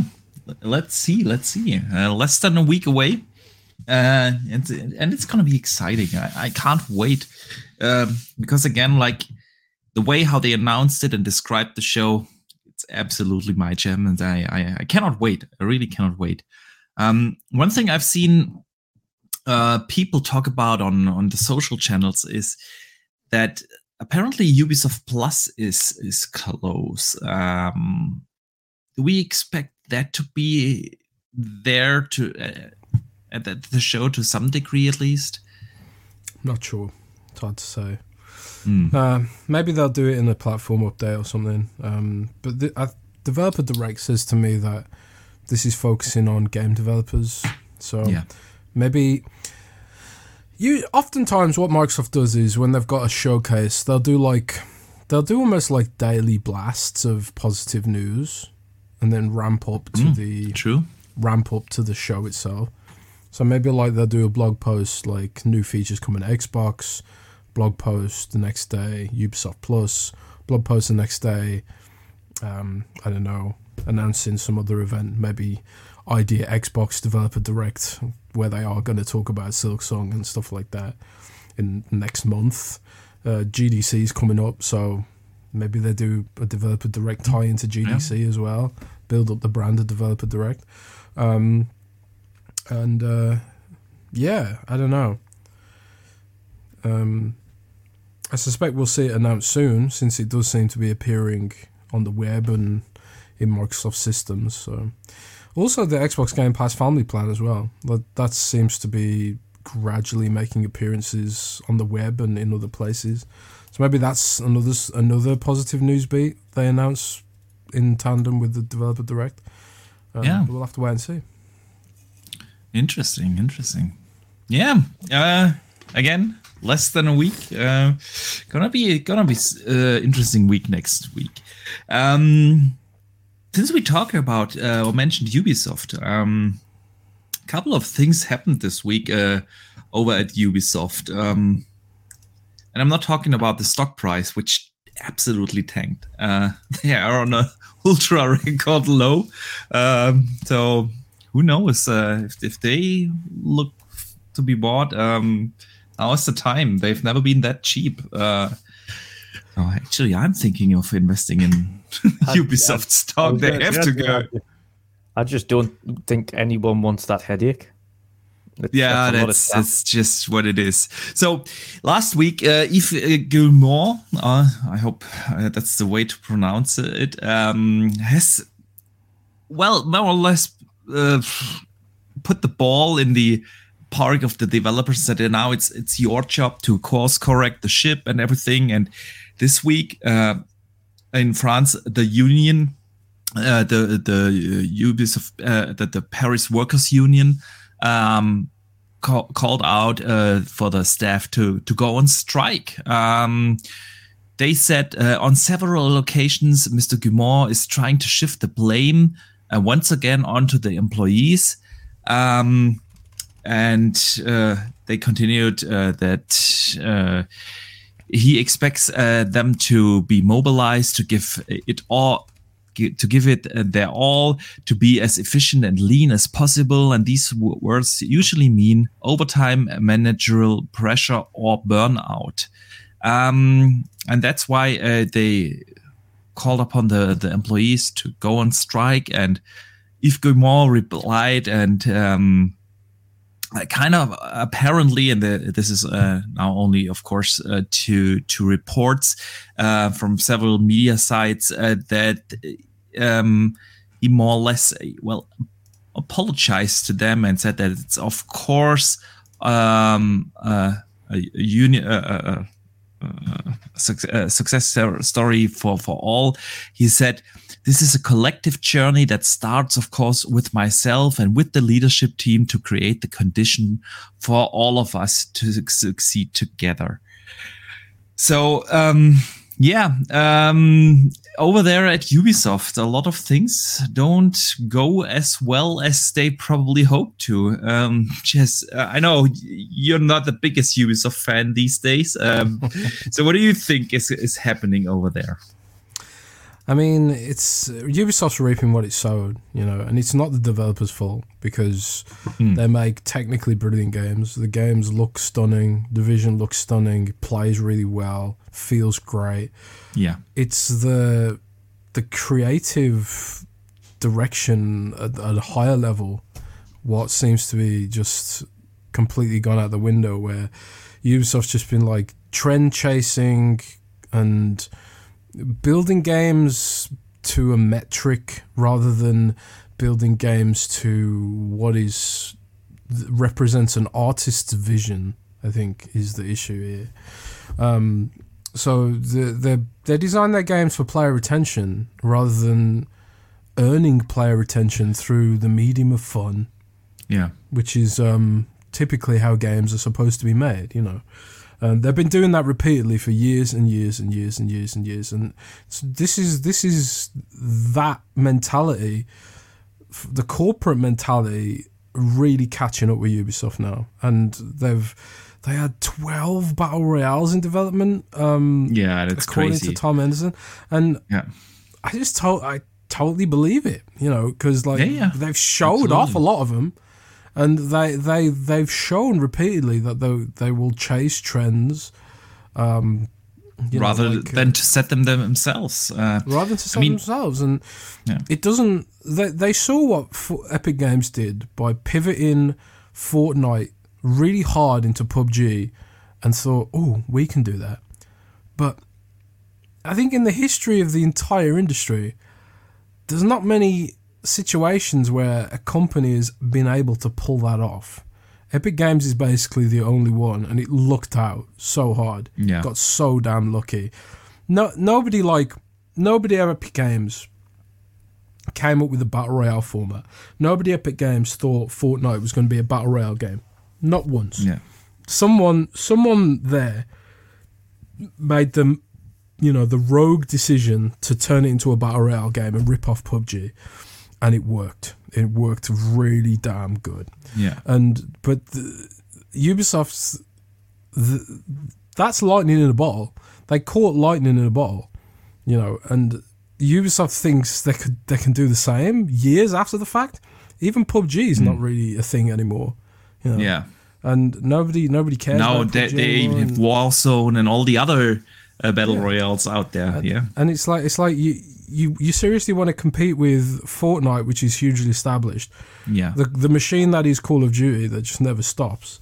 You know, even Warzone Two struggling. You know, and and Ubisoft wanted to to to pile more battle royales into this. You know, I suppose Apex Legends was another one that did all right. Mm. Um, but you know, it's um. Ubisoft's insane, you know, and this is this is them catch, catch, catching up with them. I think Ubisoft needs to really just downsize and just go back to basics. It's almost like what what's happening with 343 and Halo, where it's like we're designing Halo because we have to design Halo. Um, mm. Ubisoft's kind of took that mentality and applied it to their entire company. You know, we're designing, we're making Assassin's Creed because we have to make Assassin's Creed. Yeah. We're making Ghost Recon because we have to make Ghost Recon. You know, and they're all the same game. They all have the same tropes, the same villains, the same systems, the same side quests in some cases, and it's just uh, Far Cry merges with Ghost Recon, merges with Assassin's Creed, and you're doing the same thing in all of the games. They're all open world, they're all bloated as hell because they want to trick the player into just doing the same thing over and over again, mm. so they'll stay in the game um, and maybe buy a few microtransactions here and there. Um, but they've they've they've overdone it. They've overdone it. It's the Guitar Hero syndrome. You know, like um, yeah, Activision really they really overdid it with Guitar Hero. You know, they they made yeah. like a billion Guitar Hero games, and to the point where everyone just got sick of it. You know, and Ubisoft's done that with their entire portfolio, and now now they've re- they've made themselves redundant. Because if you yeah. played one Ubisoft game, you played all of them. They need to go back to the drawing board. They need to start making smaller scale games again, games that have you know heart and actually heart. end. You know, um, they were doing this for a little while. I thought the Ubisoft, oh wow, they're really turning around. That yeah, for a little Rayman while, Legends like, was one that yeah, stuck with me. Child, yeah, yeah. Child of Light, Child, for God's yes, sake. Yes, I mention that all the time. These Ubisoft original titles. Yeah. Yeah. It was like, wow, yeah. you're actually trying to do something new and fresh and interesting, and then then they threw all that away like straight away. I was really, yeah. it was really. I mean, me. Two years ago, when was it? When they brought out Immortals: Phoenix Rising, I thought like, oh, okay, now you're going in, into a different route, trying something new in an open world. Mm. Uh, but then, yeah, they they went straight back to their to their formula. I mean, granted, it's a good formula, otherwise they wouldn't have been so so successful. But I totally understand what you're saying. Um, and uh, a company of that size and magnitude, you, you, would guess that they are able to set their own trends. Um, because Dutch, we talked about this, I think last week or two weeks ago. Uh, they have twenty thousand employees. Like that's that's Xbox Bethesda with Activision Blizzard King combined uh, terms of staff. It's a, it's a massive company, and it just tells you how, much overhead they must have and how inefficient they uh, must work. Um, that this uh, now leads, of course, to to issues. I'm not really surprised. That what about you? Yeah, I, am I'm, I'm not surprised at all, and um, obviously there was a follow up post as well. Um, the the staff had a meeting with Yves Guillemot um, and relayed the same things that we're saying. Essentially, they've they said to Yves in this in this meeting, and and Yves apologized for his comments, but they said we need to stop jumping on trends all the time. We need to be setting trends. Um, that's essentially the feeling of the developers themselves, and this is a, a kind of an entire company-wide Q and A that they had internally. And if the, the staff are telling you that, you need to listen to your staff, stop listening to your shareholders, and let them be imaginative. If if the staff are feeling at this point that they're not allowed to be creative because they they're essentially trying to chase these trends, as you mentioned, Jez, ten battle ten battle royales is just that's Battle crazy, Royale in yeah. itself is already on like it's kind of teetering on what's the point anymore. Like we know there's a Halo Battle Royale coming out, but unless it does something absolutely drastic when it releases, it's not gonna it's not gonna touch the Richter scale in terms of its its popularity. You've got your kind of three kings there already in your Warzone, your Fortnite, and Apex. Like there's nothing coming close to touching them three. Um, PUBG had its moment, and unfortunately, it's kind of again teetering on the way out. Um, it's yeah, they, they are absolutely right. Stop tracing these trends, but Ubisoft, uh, like you say, are, are, in terms of staff count, a juggernaut. Twenty thousand staff. They've got studios in pretty much every in massive. Yeah. and they don't even. It's not even creative with the studio names either. They've just named them whichever city they're in. Ubisoft Paris, Ubisoft Netherlands, Ubisoft Montreal, and so on. Yeah, yeah, yeah indeed. Yeah. and it's just it's kind of uh, okay. You guys are doing this. You guys are doing this. You guys are doing this. It's kind of the the situation that Activision have with Call of Duty, where they just kind of go right. All of you are making Call of Duty now. Yeah. I mean, these that's, that's gigantic yeah. games they they are hard to make. Uh, how but, many? But again, I don't know. This is the issue a lot of people had. As much as me and you enjoyed Valhalla, as much as we yeah. enjoyed it, the vast majority of people said that game was far too long. Yeah. It dragged out. They couldn't be bothered to finish it because it felt like it dragged. Yeah. When a game starts to feel like it's taking a long time, that's when you know the game is too long. When a game is outstayed its welcome. Oh, most and most Val- certainly. Valhalla very much has done that for a lot of people. And when you then going to continue, okay, we're going to continue with our key franchises in Assassin's Creed, which has already got three titles announced going forwards, mm. maybe four, and then you you go Streak-ons and you Splinter Cell remake, which I'm kind of worried about. Yeah. yeah. um, for all of those, it's you need to get as as Jez mentioned, you, you need to get back to the Ubisoft originals. Like what happened to Ubisoft originals? What happened to all of these inventive titles? Like as you mentioned, Child of Light was beautiful. It was brilliant. It was a new take on a JRPG essentially in a in a more of a platforming method. You had the traditional turn-based JRPG combat, but it was in an entirely different world to float around in. It was, it was something was unique, definitely beautiful. Yeah. And again, as you mentioned, with historic titles like Rayman, which has just been kicked to the bins for no reason whatsoever, like reinvent Rayman, like bring back that classic yeah. Rayman that we all loved. Absolutely, I uh, love that man. It's just it's insane, like all of the things that they could do and the staff want to do and again, Yves's come out and, and essentially tried to blame the staff, and it, it it is a collective thing. It's they need to have more open forums internally about decision making, in, in a sense, in terms of what games are being created. Instead of, and he's kind of just saying, okay, well, you need to pull your fingers out because this is this is down to you to fix the problem, essentially. Instead of saying, listen, we have made mistakes, we have had issues, we he needs to kind of own that situation. He, mm. after all, is the CEO He's the one that answers sure. to shareholders. He's at the, the guy. End, at the end, it's his responsibility. Yeah, absolutely. Yeah. Listen, man. Uh, good talk. I, but I want to catch up on some of the super chats real quick, and then uh, move on to one more topic. Uh, that is, the first super chat comes in from Dave Ramos. He sends in two dollars. He says, "Surprises, yay! Maybe updated Game Pass numbers too."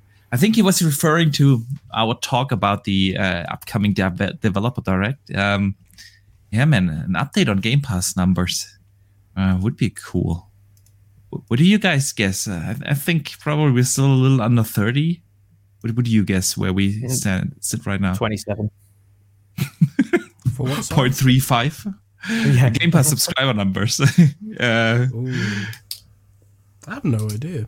I think the riot situation might have moved the needle a fair bit. Oh, um, true. Oh, riot, you can get all you can get all yeah. the riot content now with um, League of Legend uh, yeah. is massive. Um, yeah. So uh, yeah, maybe we're at thirty million now, mm-hmm. but I don't suppose we'll know. I wonder if because um, Microsoft's fiscal quarterly earnings reports coming up if they have hit a milestone, it probably would be a good opportunity to offset some of the bad news to shareholders. Because like shareholders have not reacted well to these this round of layoffs. Usually, yeah, layoffs cause the share price to go up, but Microsoft share price is like down three percent since this news. Um, so uh, maybe they announced Game Pass numbers have gone up, but I don't know. Will they have gone up? Don't mm. know. No, by the end of the year when Starfield comes out, for sure. then we have um, Fedorus Socrates. Uh, he sends in five euros.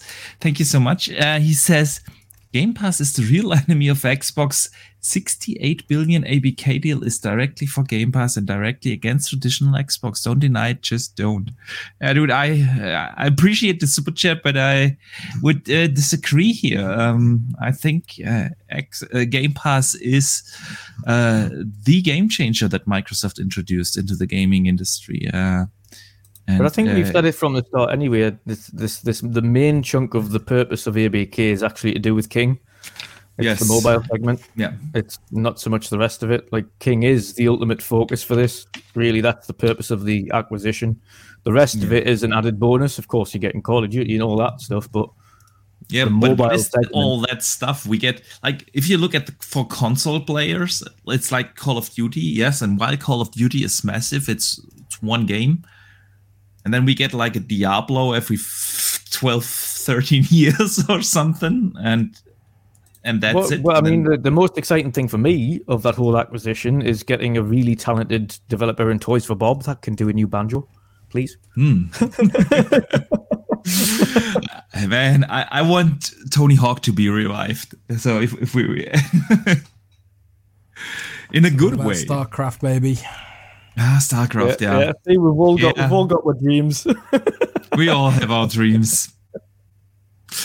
I'm, I'm, my, I mean, StarCraft. My, Microsoft is uh, is on fire with their uh, real time strategy games. We have like Ara History Untold, Untold uh, coming. I'm, I'm really looking forward to that one. I want to see what the makers of Civilization are up to these days. So, um, yeah.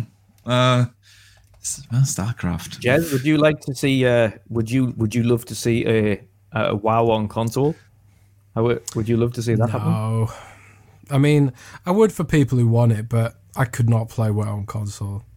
You need a hmm. keyboard and mouse to play that game properly. Like, I've got like how many keybinds for my warlock? One, two, three, four, five, six, seven, eight, nine, ten, eleven, twelve, thirteen, fourteen, fifteen, sixteen, seventeen, eighteen. 19, 20, 21. So I got I got 21 abilities I have to press to play my warlock properly, and that's not including PvP. So how do you do that on a controller? Yeah, that's too much for yeah, me. but isn't there isn't there like a mod or something for World of Warcraft that that supports controllers? There some... is there is a mod that you can use to play controllers. Yeah. like there are some classes which have less abilities to press, like you could probably play a ret paladin with what with with two buttons maybe. Mm. But uh, oh, I did see. Just got really angry at me. But I was going to say I, I did see these demonology warlock with that many buttons. I did see these these limited edition, special edition keyboards specifically for Warcraft, though, and that was the first time I'd ever seen one actually, where an entire right segment of the keyboard was just all of the different abilities and buttons that yeah, you I remember that. Yeah, I remember that. They looked awesome. If I was ever going to get into that, I would try and try and pin down one of them old keyboards. To be mm. honest, I think that would be the only way I'd be able to focus on exactly what I was needing to press instead of having twenty-one random keys. yeah. My brother, my brother plays with a, with a, a special mouse that's got a, a twelve buttons on the side, just just for like you know the extra extra keyboards. You know, oh, crazy. Uh, Jez, you made some headlines uh, this week. Um, you tweeted out Quantum Break needs to happen, and Shawn uh, Ashmore uh, himself actually uh, replied uh, to you and said, "I'm in." And ever since, my timeline is full with Quantum Break 2 wishes. um, yeah, I, I, I found that really funny um, because it was just like two weeks ago, or was it three weeks ago when we had special Nick? Uh, we were we were having a short conversation about how we all want Quantum Break to come back. Um, so, yeah. Uh, do, do you think there's a, a realistic chance that they will pick that up again? Nah, I don't think so. Probably not. I mean, I don't know. I uh,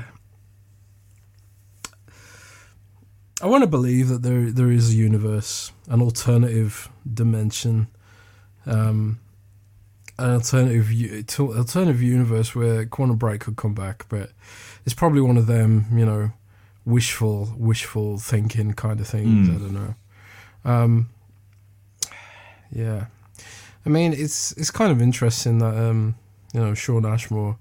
Shawn Ashmore's a really good guy. Like he, he followed me on Twitter ages and ages ago when, you know, I was really small, Like Quantum mm. Break was Quantum Break was the first ever AAA video game preview that I did at Gamescom. Oh, I queued nice. I, I queued up, and you know that was the year that I slept on the airport bench because I couldn't afford a hotel, and the game I covered was Quantum Break. You know, and um, yeah. I was one of the first people to get a preview up of Quantum Break because awesome. I didn't go to the press behind closed doors. I just went and queued up for the public presentation, and then wrote it up, sat on the floor and wrote it up on my laptop. So I was like, you know, grinding hard to beat the press, you know, the established press. And yeah. um, that was the first preview that went up, and I think PR nice. was confused. They were like, "Hang on a sec, what? How how did someone get a preview up so quickly?" You know, so it kind of helped me get noticed the speed, right? Yeah, um, I, but uh, but yeah, I've I he's, he's I've I've always spoken to him um, back and forth about it, and he's always been really enthusiastic about the idea of doing it again. Um, I mean, they've got the they've got the pieces in play. I'm sure Remedy would do it. I'm sure Shawn Ashmore would do it. He said he would. Um, we just need Microsoft to believe in it, you know. Um, mm. we'll, I would love for I'm them. Pro- I'm probably going to write about it next week. Sweet. I that's a cool story. I didn't know uh, that uh, Quantum Break was basically your first big AAA uh, preview. That's that's cool. I when when Control came out. Uh, not that I didn't like Control. Control was a good, good game, but I preferred Quantum Break. Um, but since Control was like so well received, I think they just gonna continue with with that IP uh, for the moment. But man, like you said, uh, would be awesome if Microsoft believed in it. Uh, that where do you stand with Quantum Break? I enjoyed it. To be honest, I enjoyed it. I think the only the only drawback here is uh, how is Microsoft's relationship with Remedy? mm. Yeah, um, that is. I think that's the only key outlier here, and there's two two games that I think are underappreciated, dramatically underappreciated on the Xbox side, and that's I think that's been Quantum Break and Ryse, and I think the community overall would love to see both of those get their second chance. Um, we've we've heard plenty of rumours that there could be a Ryse 2 in development, but multi-platform. Um, we've um, but it, it's obvious, of course. It seems to be more like both of these are cult hits. Both of these are where the community overall loved these games, but unfortunately, critically, they got canned. Um, but also, we don't know what the the should we say the sales reception was like for any of these games either. How well did they do financially? Um, was it a worthwhile investment for Xbox? Was it a worthwhile investment, uh, kind of commercially, should we say? Um, and that's ultimately the way Microsoft possibly look at it going forwards. If it wasn't a commercial success, why would we invest in creating these titles going forwards, even if the community's asking for it? Because it could just be the loud minority that are asking for it we've got with Twitter, Twitter trends and yeah. things like that. But again, outside of your your social media, the general public is ultimately the ones that you've got to try and convince to buy these games, not the not the hardcore, loud, hardcore gamers like we are on Twitter asking for these cult games to to be reborn. But I enjoyed it. Um, I'd, I'd, very much love to see more in the universe of, of Quantum Break and see what else can be done with it. Yeah. And the characters are obviously fond of their time making that game and would love to work on it again. So that's again great news. But will it happen? I think it's it's more I would say closer to 30 70. It's probably 30% mm. likely, 30% not. Um, yeah. And that, that boils down more to its original commercial success and the relationship with with Remedy. Remedy. Yeah, that, that says a lot indeed, indeed. Another speculation that came up this week again is Scalebound. Uh, I think the the talk about this game will never die. Uh, and this is uh, goes out to Special Nick. He he yeah. brought it up again uh, that he has heard something. Uh, so yeah, I, I don't think it's ever gonna happen. Uh, do, do, you guys see it differently, or will we ever see the end of of, of the scalebound talk? Uh, Jez, what do you think? Well, first of all, I don't think Scalebound's coming back.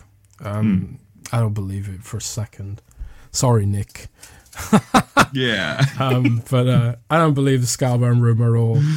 Um, but God, who knows? Crazy things have happened. Microsoft's tried to buy Activision for $69 billion. So True. that is arguably crazier than Scalebound coming back, just about. Um, but no, I don't believe it for a second. Um, and but yeah, I I don't know why this this won't die. I think it's because like Platinum can make a great game. They can make terrible games, yes. but they can also make when they when they're firing on all cylinders, they can really make a great game. And I think a lot of people are just like really enamored with the idea of Xbox having its very own answer to Bayonetta or hmm. Nier Automata, all all of its own, you know, with dragons. Yeah. I'm personally, I thought the game looked okay, but at the same time, I was just kind of like, why are people so in love with this?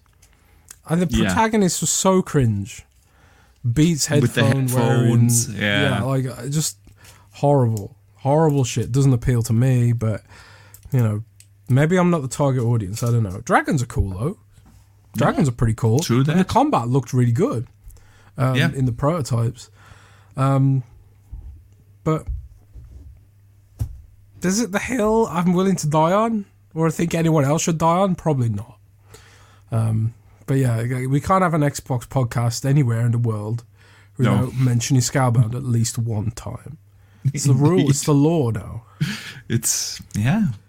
Otherwise, you're not an Xbox podcast. Yeah, yeah indeed. Dutch. Uh, anything uh, you want to say on Scalebound before we move to for the last couple of minutes uh, that we have with Jez um, to the community questions? Um, yeah, for the purpose of Vin, who'll probably be listening, chat time out for you. Uh, Um, yeah. Yeah. Don't mention Scalebound. Uh, no, I, I, I also don't think it's happening for a multitude of reasons. Um, it- I, and I also don't understand the community's obsession with it, or, or those within the community's obsession with it. The game was technically a train wreck. The, One of the main reasons that game never came to fruition was because it was technically an, an absolute mess. Microsoft knew it was a technical mess. They couldn't get that game to run, and it was binned. Ultimately, the game, the vision of the game wasn't coming to fruition. It was technically com- terrible. I mean, even the showcase of the game that they showed off was barely a stuttering 20 frames at at best. It was filled with with issues, and that wasn't even somebody playing the game. That was the gameplay demo of it that they tried to show off. So I, I don't understand. Like, I can understand maybe it's the cool dragons. Yeah, but so many different dragon games you can do. If they want to make a dragon game, I'm sure they'll go out and make a dragon game. But like right now, if you try to re, if you try to bring Scalebound back now in a world where dubstep is no longer the hip cool thing, like what that, that just wouldn't work. Come No. on, it, it's one of them dreams that people had at the time, and I'm talking a long time ago that they've just held on to because it was it was a time and a period where Microsoft had nothing to show. They had zero games. Hmm. Scalebound was this big new exclusive, and now it's irrelevant Yeah. because absolutely. You've, had, you've got if you look at the pipeline, what they have coming, yeah. yeah, it's it's pointless for the conversation now. They've got so much more intriguing content coming, and so much more that we don't know of that's in development with project names left, right, and center. So I think people people will be far happier with what they're going to get than what Platinum could have made. And I think Yeah. Jez is right on the on the Nier section. Like Nier Automata is one of my like I I'd never played that game. Never never played the Nier universe at all. Played Nier Automata when it came out on Xbox and absolutely loved it. Fantastic. Loved Nier yeah. Replicant It was a re- remastered when that came out. Again, fantastic. But Platinum are extremely hit and miss, as as Jez Yeah. pointed out. Like some games are unbelievable, like like Nier was, and other games are just terrible. Yeah. And, and Scalebound was that. It was terrible. True. So please let it it, was. And with that, um, we, we move uh, to a super chat from Dave. Uh, uh, he says, Isn't Game Pass what allows Xbox to support diverse games, including games that haven't uh, received critical acclaim, like Quantum Break, just as an example? Hmm. Um, hmm. Possibly, I think, but I think that would be a bigger bigger chunk of change to try and make that happen. yeah, I think I think games are still being made to make money. Uh, yeah, so uh, the, the the way how a game can have commercial success is just different with Game Pass.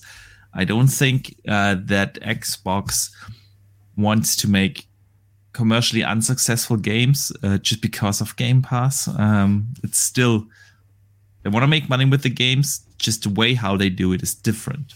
Um, but yeah, uh, I know that we uh, Jez needs to go in a few, so we want to move over to the community questions because up front before the show, people can write in on Twitter or Xbox or PlayStation and even on YouTube uh, some questions so uh, that that we answer when people cannot tune in live. And we have a couple of good ones for you this week. Oscar Emilio Gonzalez writes in and asks, "What is it like to what is it like to be a mayonnaise lover? That's not the question. He wants to know what's your daily job like. My daily job, hmm. Man, I mean, what is my daily job like? It's different every day, really. I mean, suppose I get up, I have something to eat, usually a sandwich. And then I'd sit down at the computer and open Reddit and Twitter, see what terrible dramas happened when I was asleep. And then mm. I used to have, back in the old days before we had mountains of layoffs, um, we used to have a very structured week where it'd be like the editors and whatever, they would, they would set out what was going to be published the next week, mm. the previous week. So we'd always have a content flow. But now we have like no editors left, except for me. I'm just like, guys, I ain't gonna organize shit. Write whatever you want, as much as you want every day. So now I just sort of I just come up with the ideas of what to write that day. Now I don't mm. plan ahead at all. Um, I just sort of react to what's going on. So my life used to be quite like preparing stuff for the following week, but now it's just like coming up with ideas on the fly, writing news, reacting to news, seeing what information I've got coming in, yeah. coming up with ideas, talking to the community, you guys, and um, you know, amplifying people's concerns to the brand. Really, and just being like, mm-hmm. well, you know, do this better, Xbox, because we're paying for it, and we want you to do it better.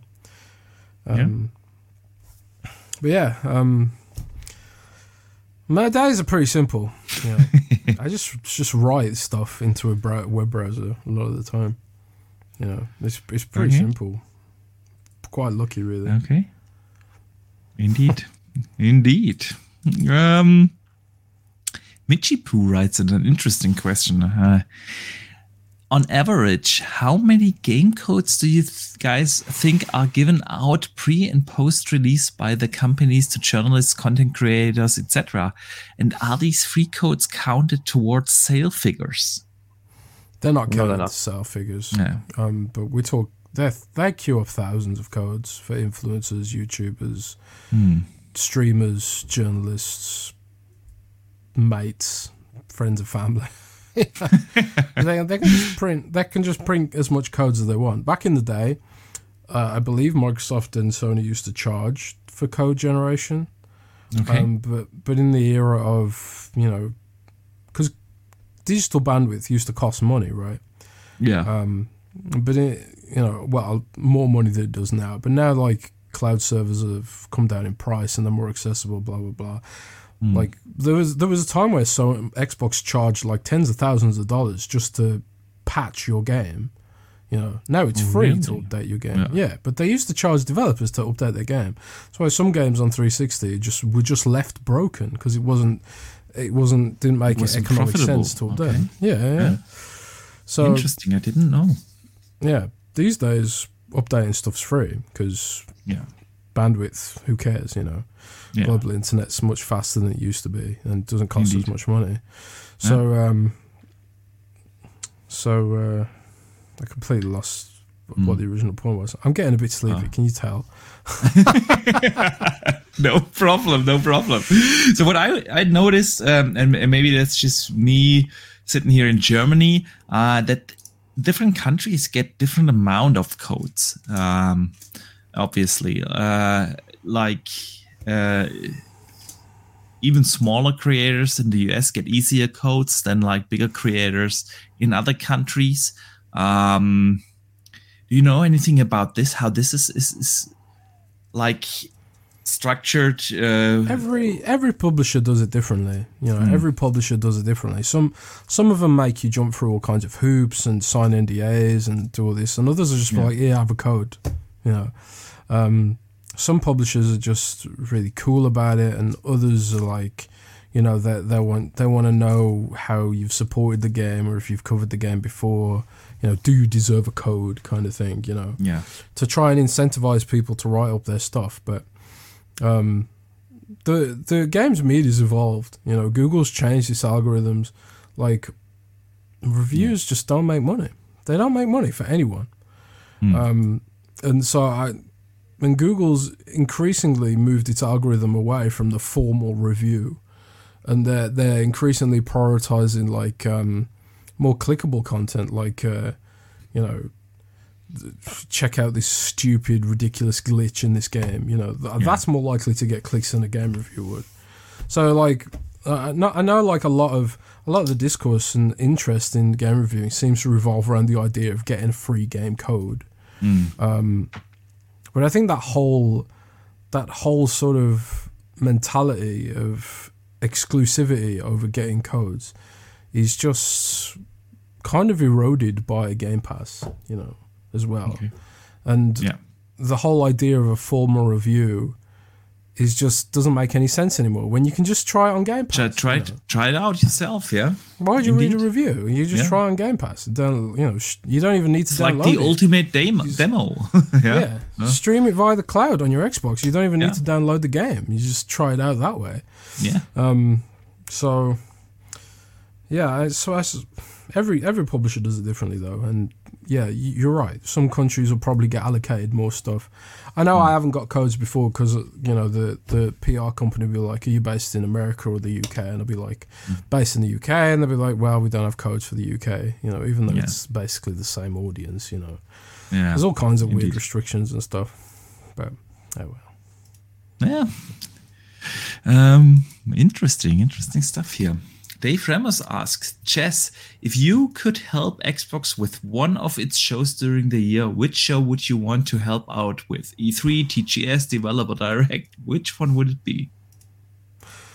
That's a that's an interesting question.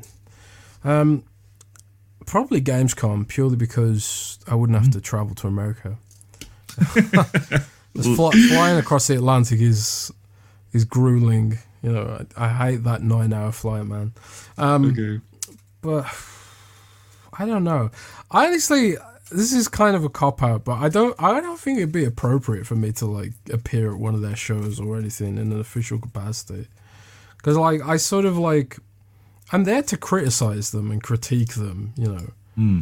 And like, yeah, I celebrate the good stuff, but if I'm there basically helping them with marketing, that kind of doesn't sit that well with me. You know, I have done, I have done a, I have shot documentaries for them in the past. Like I did, I did a whole thing about the window Windows Phone, mm. Nokia Lumia, and how I how I use it in my day to day. You know, I suppose that was marketing at the end of the day Yeah. but I didn't have to like I didn't have to say anything that wasn't true, you know. I suppose like at a show though, you'd be talking about games that aren't out yet. You you can't really you know you can't really say anything bad about something you haven't tried, right? Yeah. Probably you would even get some things scripted for you. So, yeah. Yeah, exactly. I had no script for any of that Lumia stuff. Just told my my truth about it and stuff. I don't know.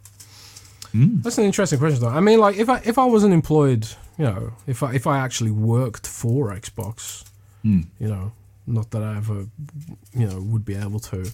Um, I definitely like to work more with. I mean, this isn't really the question, but I'd love to work with the social media team. I think the social media team is uh. doing a great job on on the socials and yes, bringing uh, bringing um, you know a bit of joy in, a, in amongst the doom scrolling. Yeah. yeah, I think Stein, Josh Stein, and the NXL teams they do a great job on social. Yeah, they do indeed. So, last quick question before we let you go and and finish our show for today. Uh, True Iron Leg uh, writes in and asks, "This is a Starfield question. What movie or game inspired spaceship will you try to design in the game?" Hmm. Red Dwarf, easy. Hmm. Do you know Red Dwarf? I don't wonder in Dutch knows Red Dwarf. Red Dwarf's a mining ship oh. From a oh, classic. British space sitcom, and uh, pretty much in every single game like this, I tried to make Red Dwarf. What else? I tried. I tried to make Red Dwarf in Astroneer. and uh, okay. I tried to. What I tried. I tried to make it in Minecraft. I named my ship in No Man's Sky. Googling it right now. Yeah, Google Dwarf, Red Dwarf. Spaceship. Red Dwarf. Okay. Red Dwarf. Red. Dwarf. Brilliant. Brilliant. Ah. okay. Okay. Yeah. Highly sarcastic. Best, great humor. Best, great show. Yeah. Best show Never, never seen that show. Never seen or heard of that show. So it's life changing. There's a, a spaceship Red Dwarf. It's a big, big red mining ship that eats asteroids, um, and sucks all the minerals out of them. And they okay. get, they get like, um, oh, what happens? They get like stranded in space, basically. You know, long story mm. short. And the the main character is in like stasis for like millions of years and then he wakes up millions of years later and everybody's dead. Okay. there's, there's, like there's like just him and a robot and a hologram left, and you know it's just him alone in space. It's it's really really good. oh. Really good. I have to look it up. I have to look it up if it's on one of the streaming services. Then, um, for me, it's easy. I'm I'm probably gonna design the Normandy from from Mass Effect. So, um, what about you, Dutch? Yeah, I know. See, Mick's also going to be doing Red Dwarf. oh, okay. being, being British, yeah, the vast majority, if they weren't doing Red Dwarf, it would be something along those lines. But um, for me, it might even be something like the Prometheus. Mm-hmm. Um, I love, love, obviously love, love Alien, love the Alien franchise, and that that was awesome. Um, but it would be either that or um, and it'd probably be an even more difficult one. But uh, the the horror film as well. I keep forgetting the name of it. Um, in space, it was a space horror. God, I'm trying to rack my brains now. I keep forgetting the name Event of it. Horizon. Very, yes, Event Horizon. Yes, the Event Horizon. I would. Yeah, if it was a possibility to try and recreate the Event Horizon, possibly do That's that. That's a massive a spaceship, dude. that was like a big, big giant sausage, wasn't it? Yes, I remember. yeah, yeah. of Palace.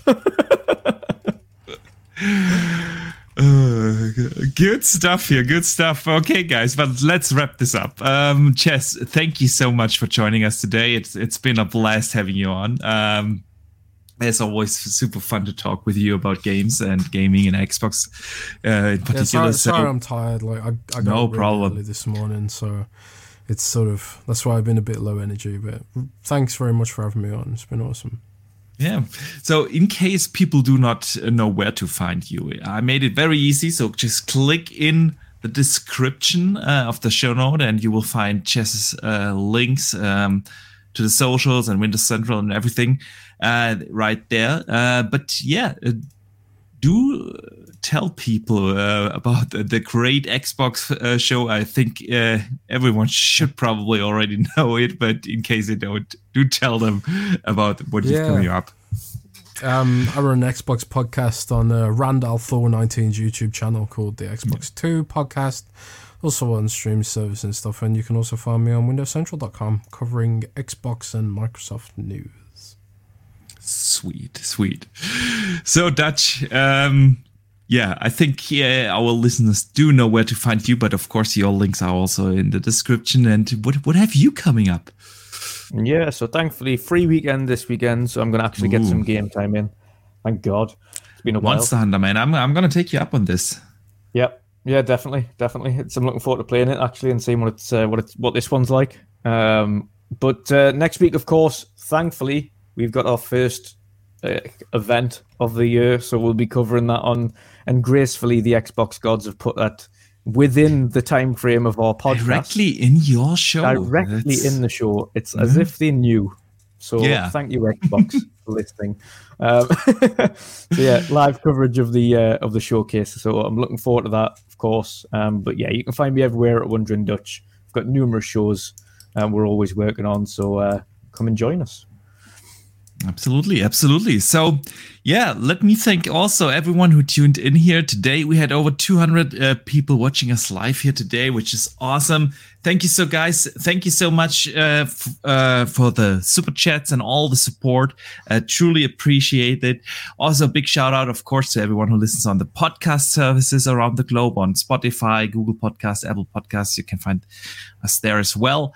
Um, yeah, and then next week uh, on Thursday, of course, we will talk about what what we thought about the um, the the big Xbox showcase, the developer direct showcase, and just we're gonna do that with uh, the other part of uh, the Xbox Two podcast. Rand al Thor is gonna join us next week here on the World of Gaming, so we're looking forward to that, of course, as well. Um, yeah, but other than that, um, I think we covered it pretty well for this week. Uh, again, thanks everyone for tuning in, and don't forget to game on.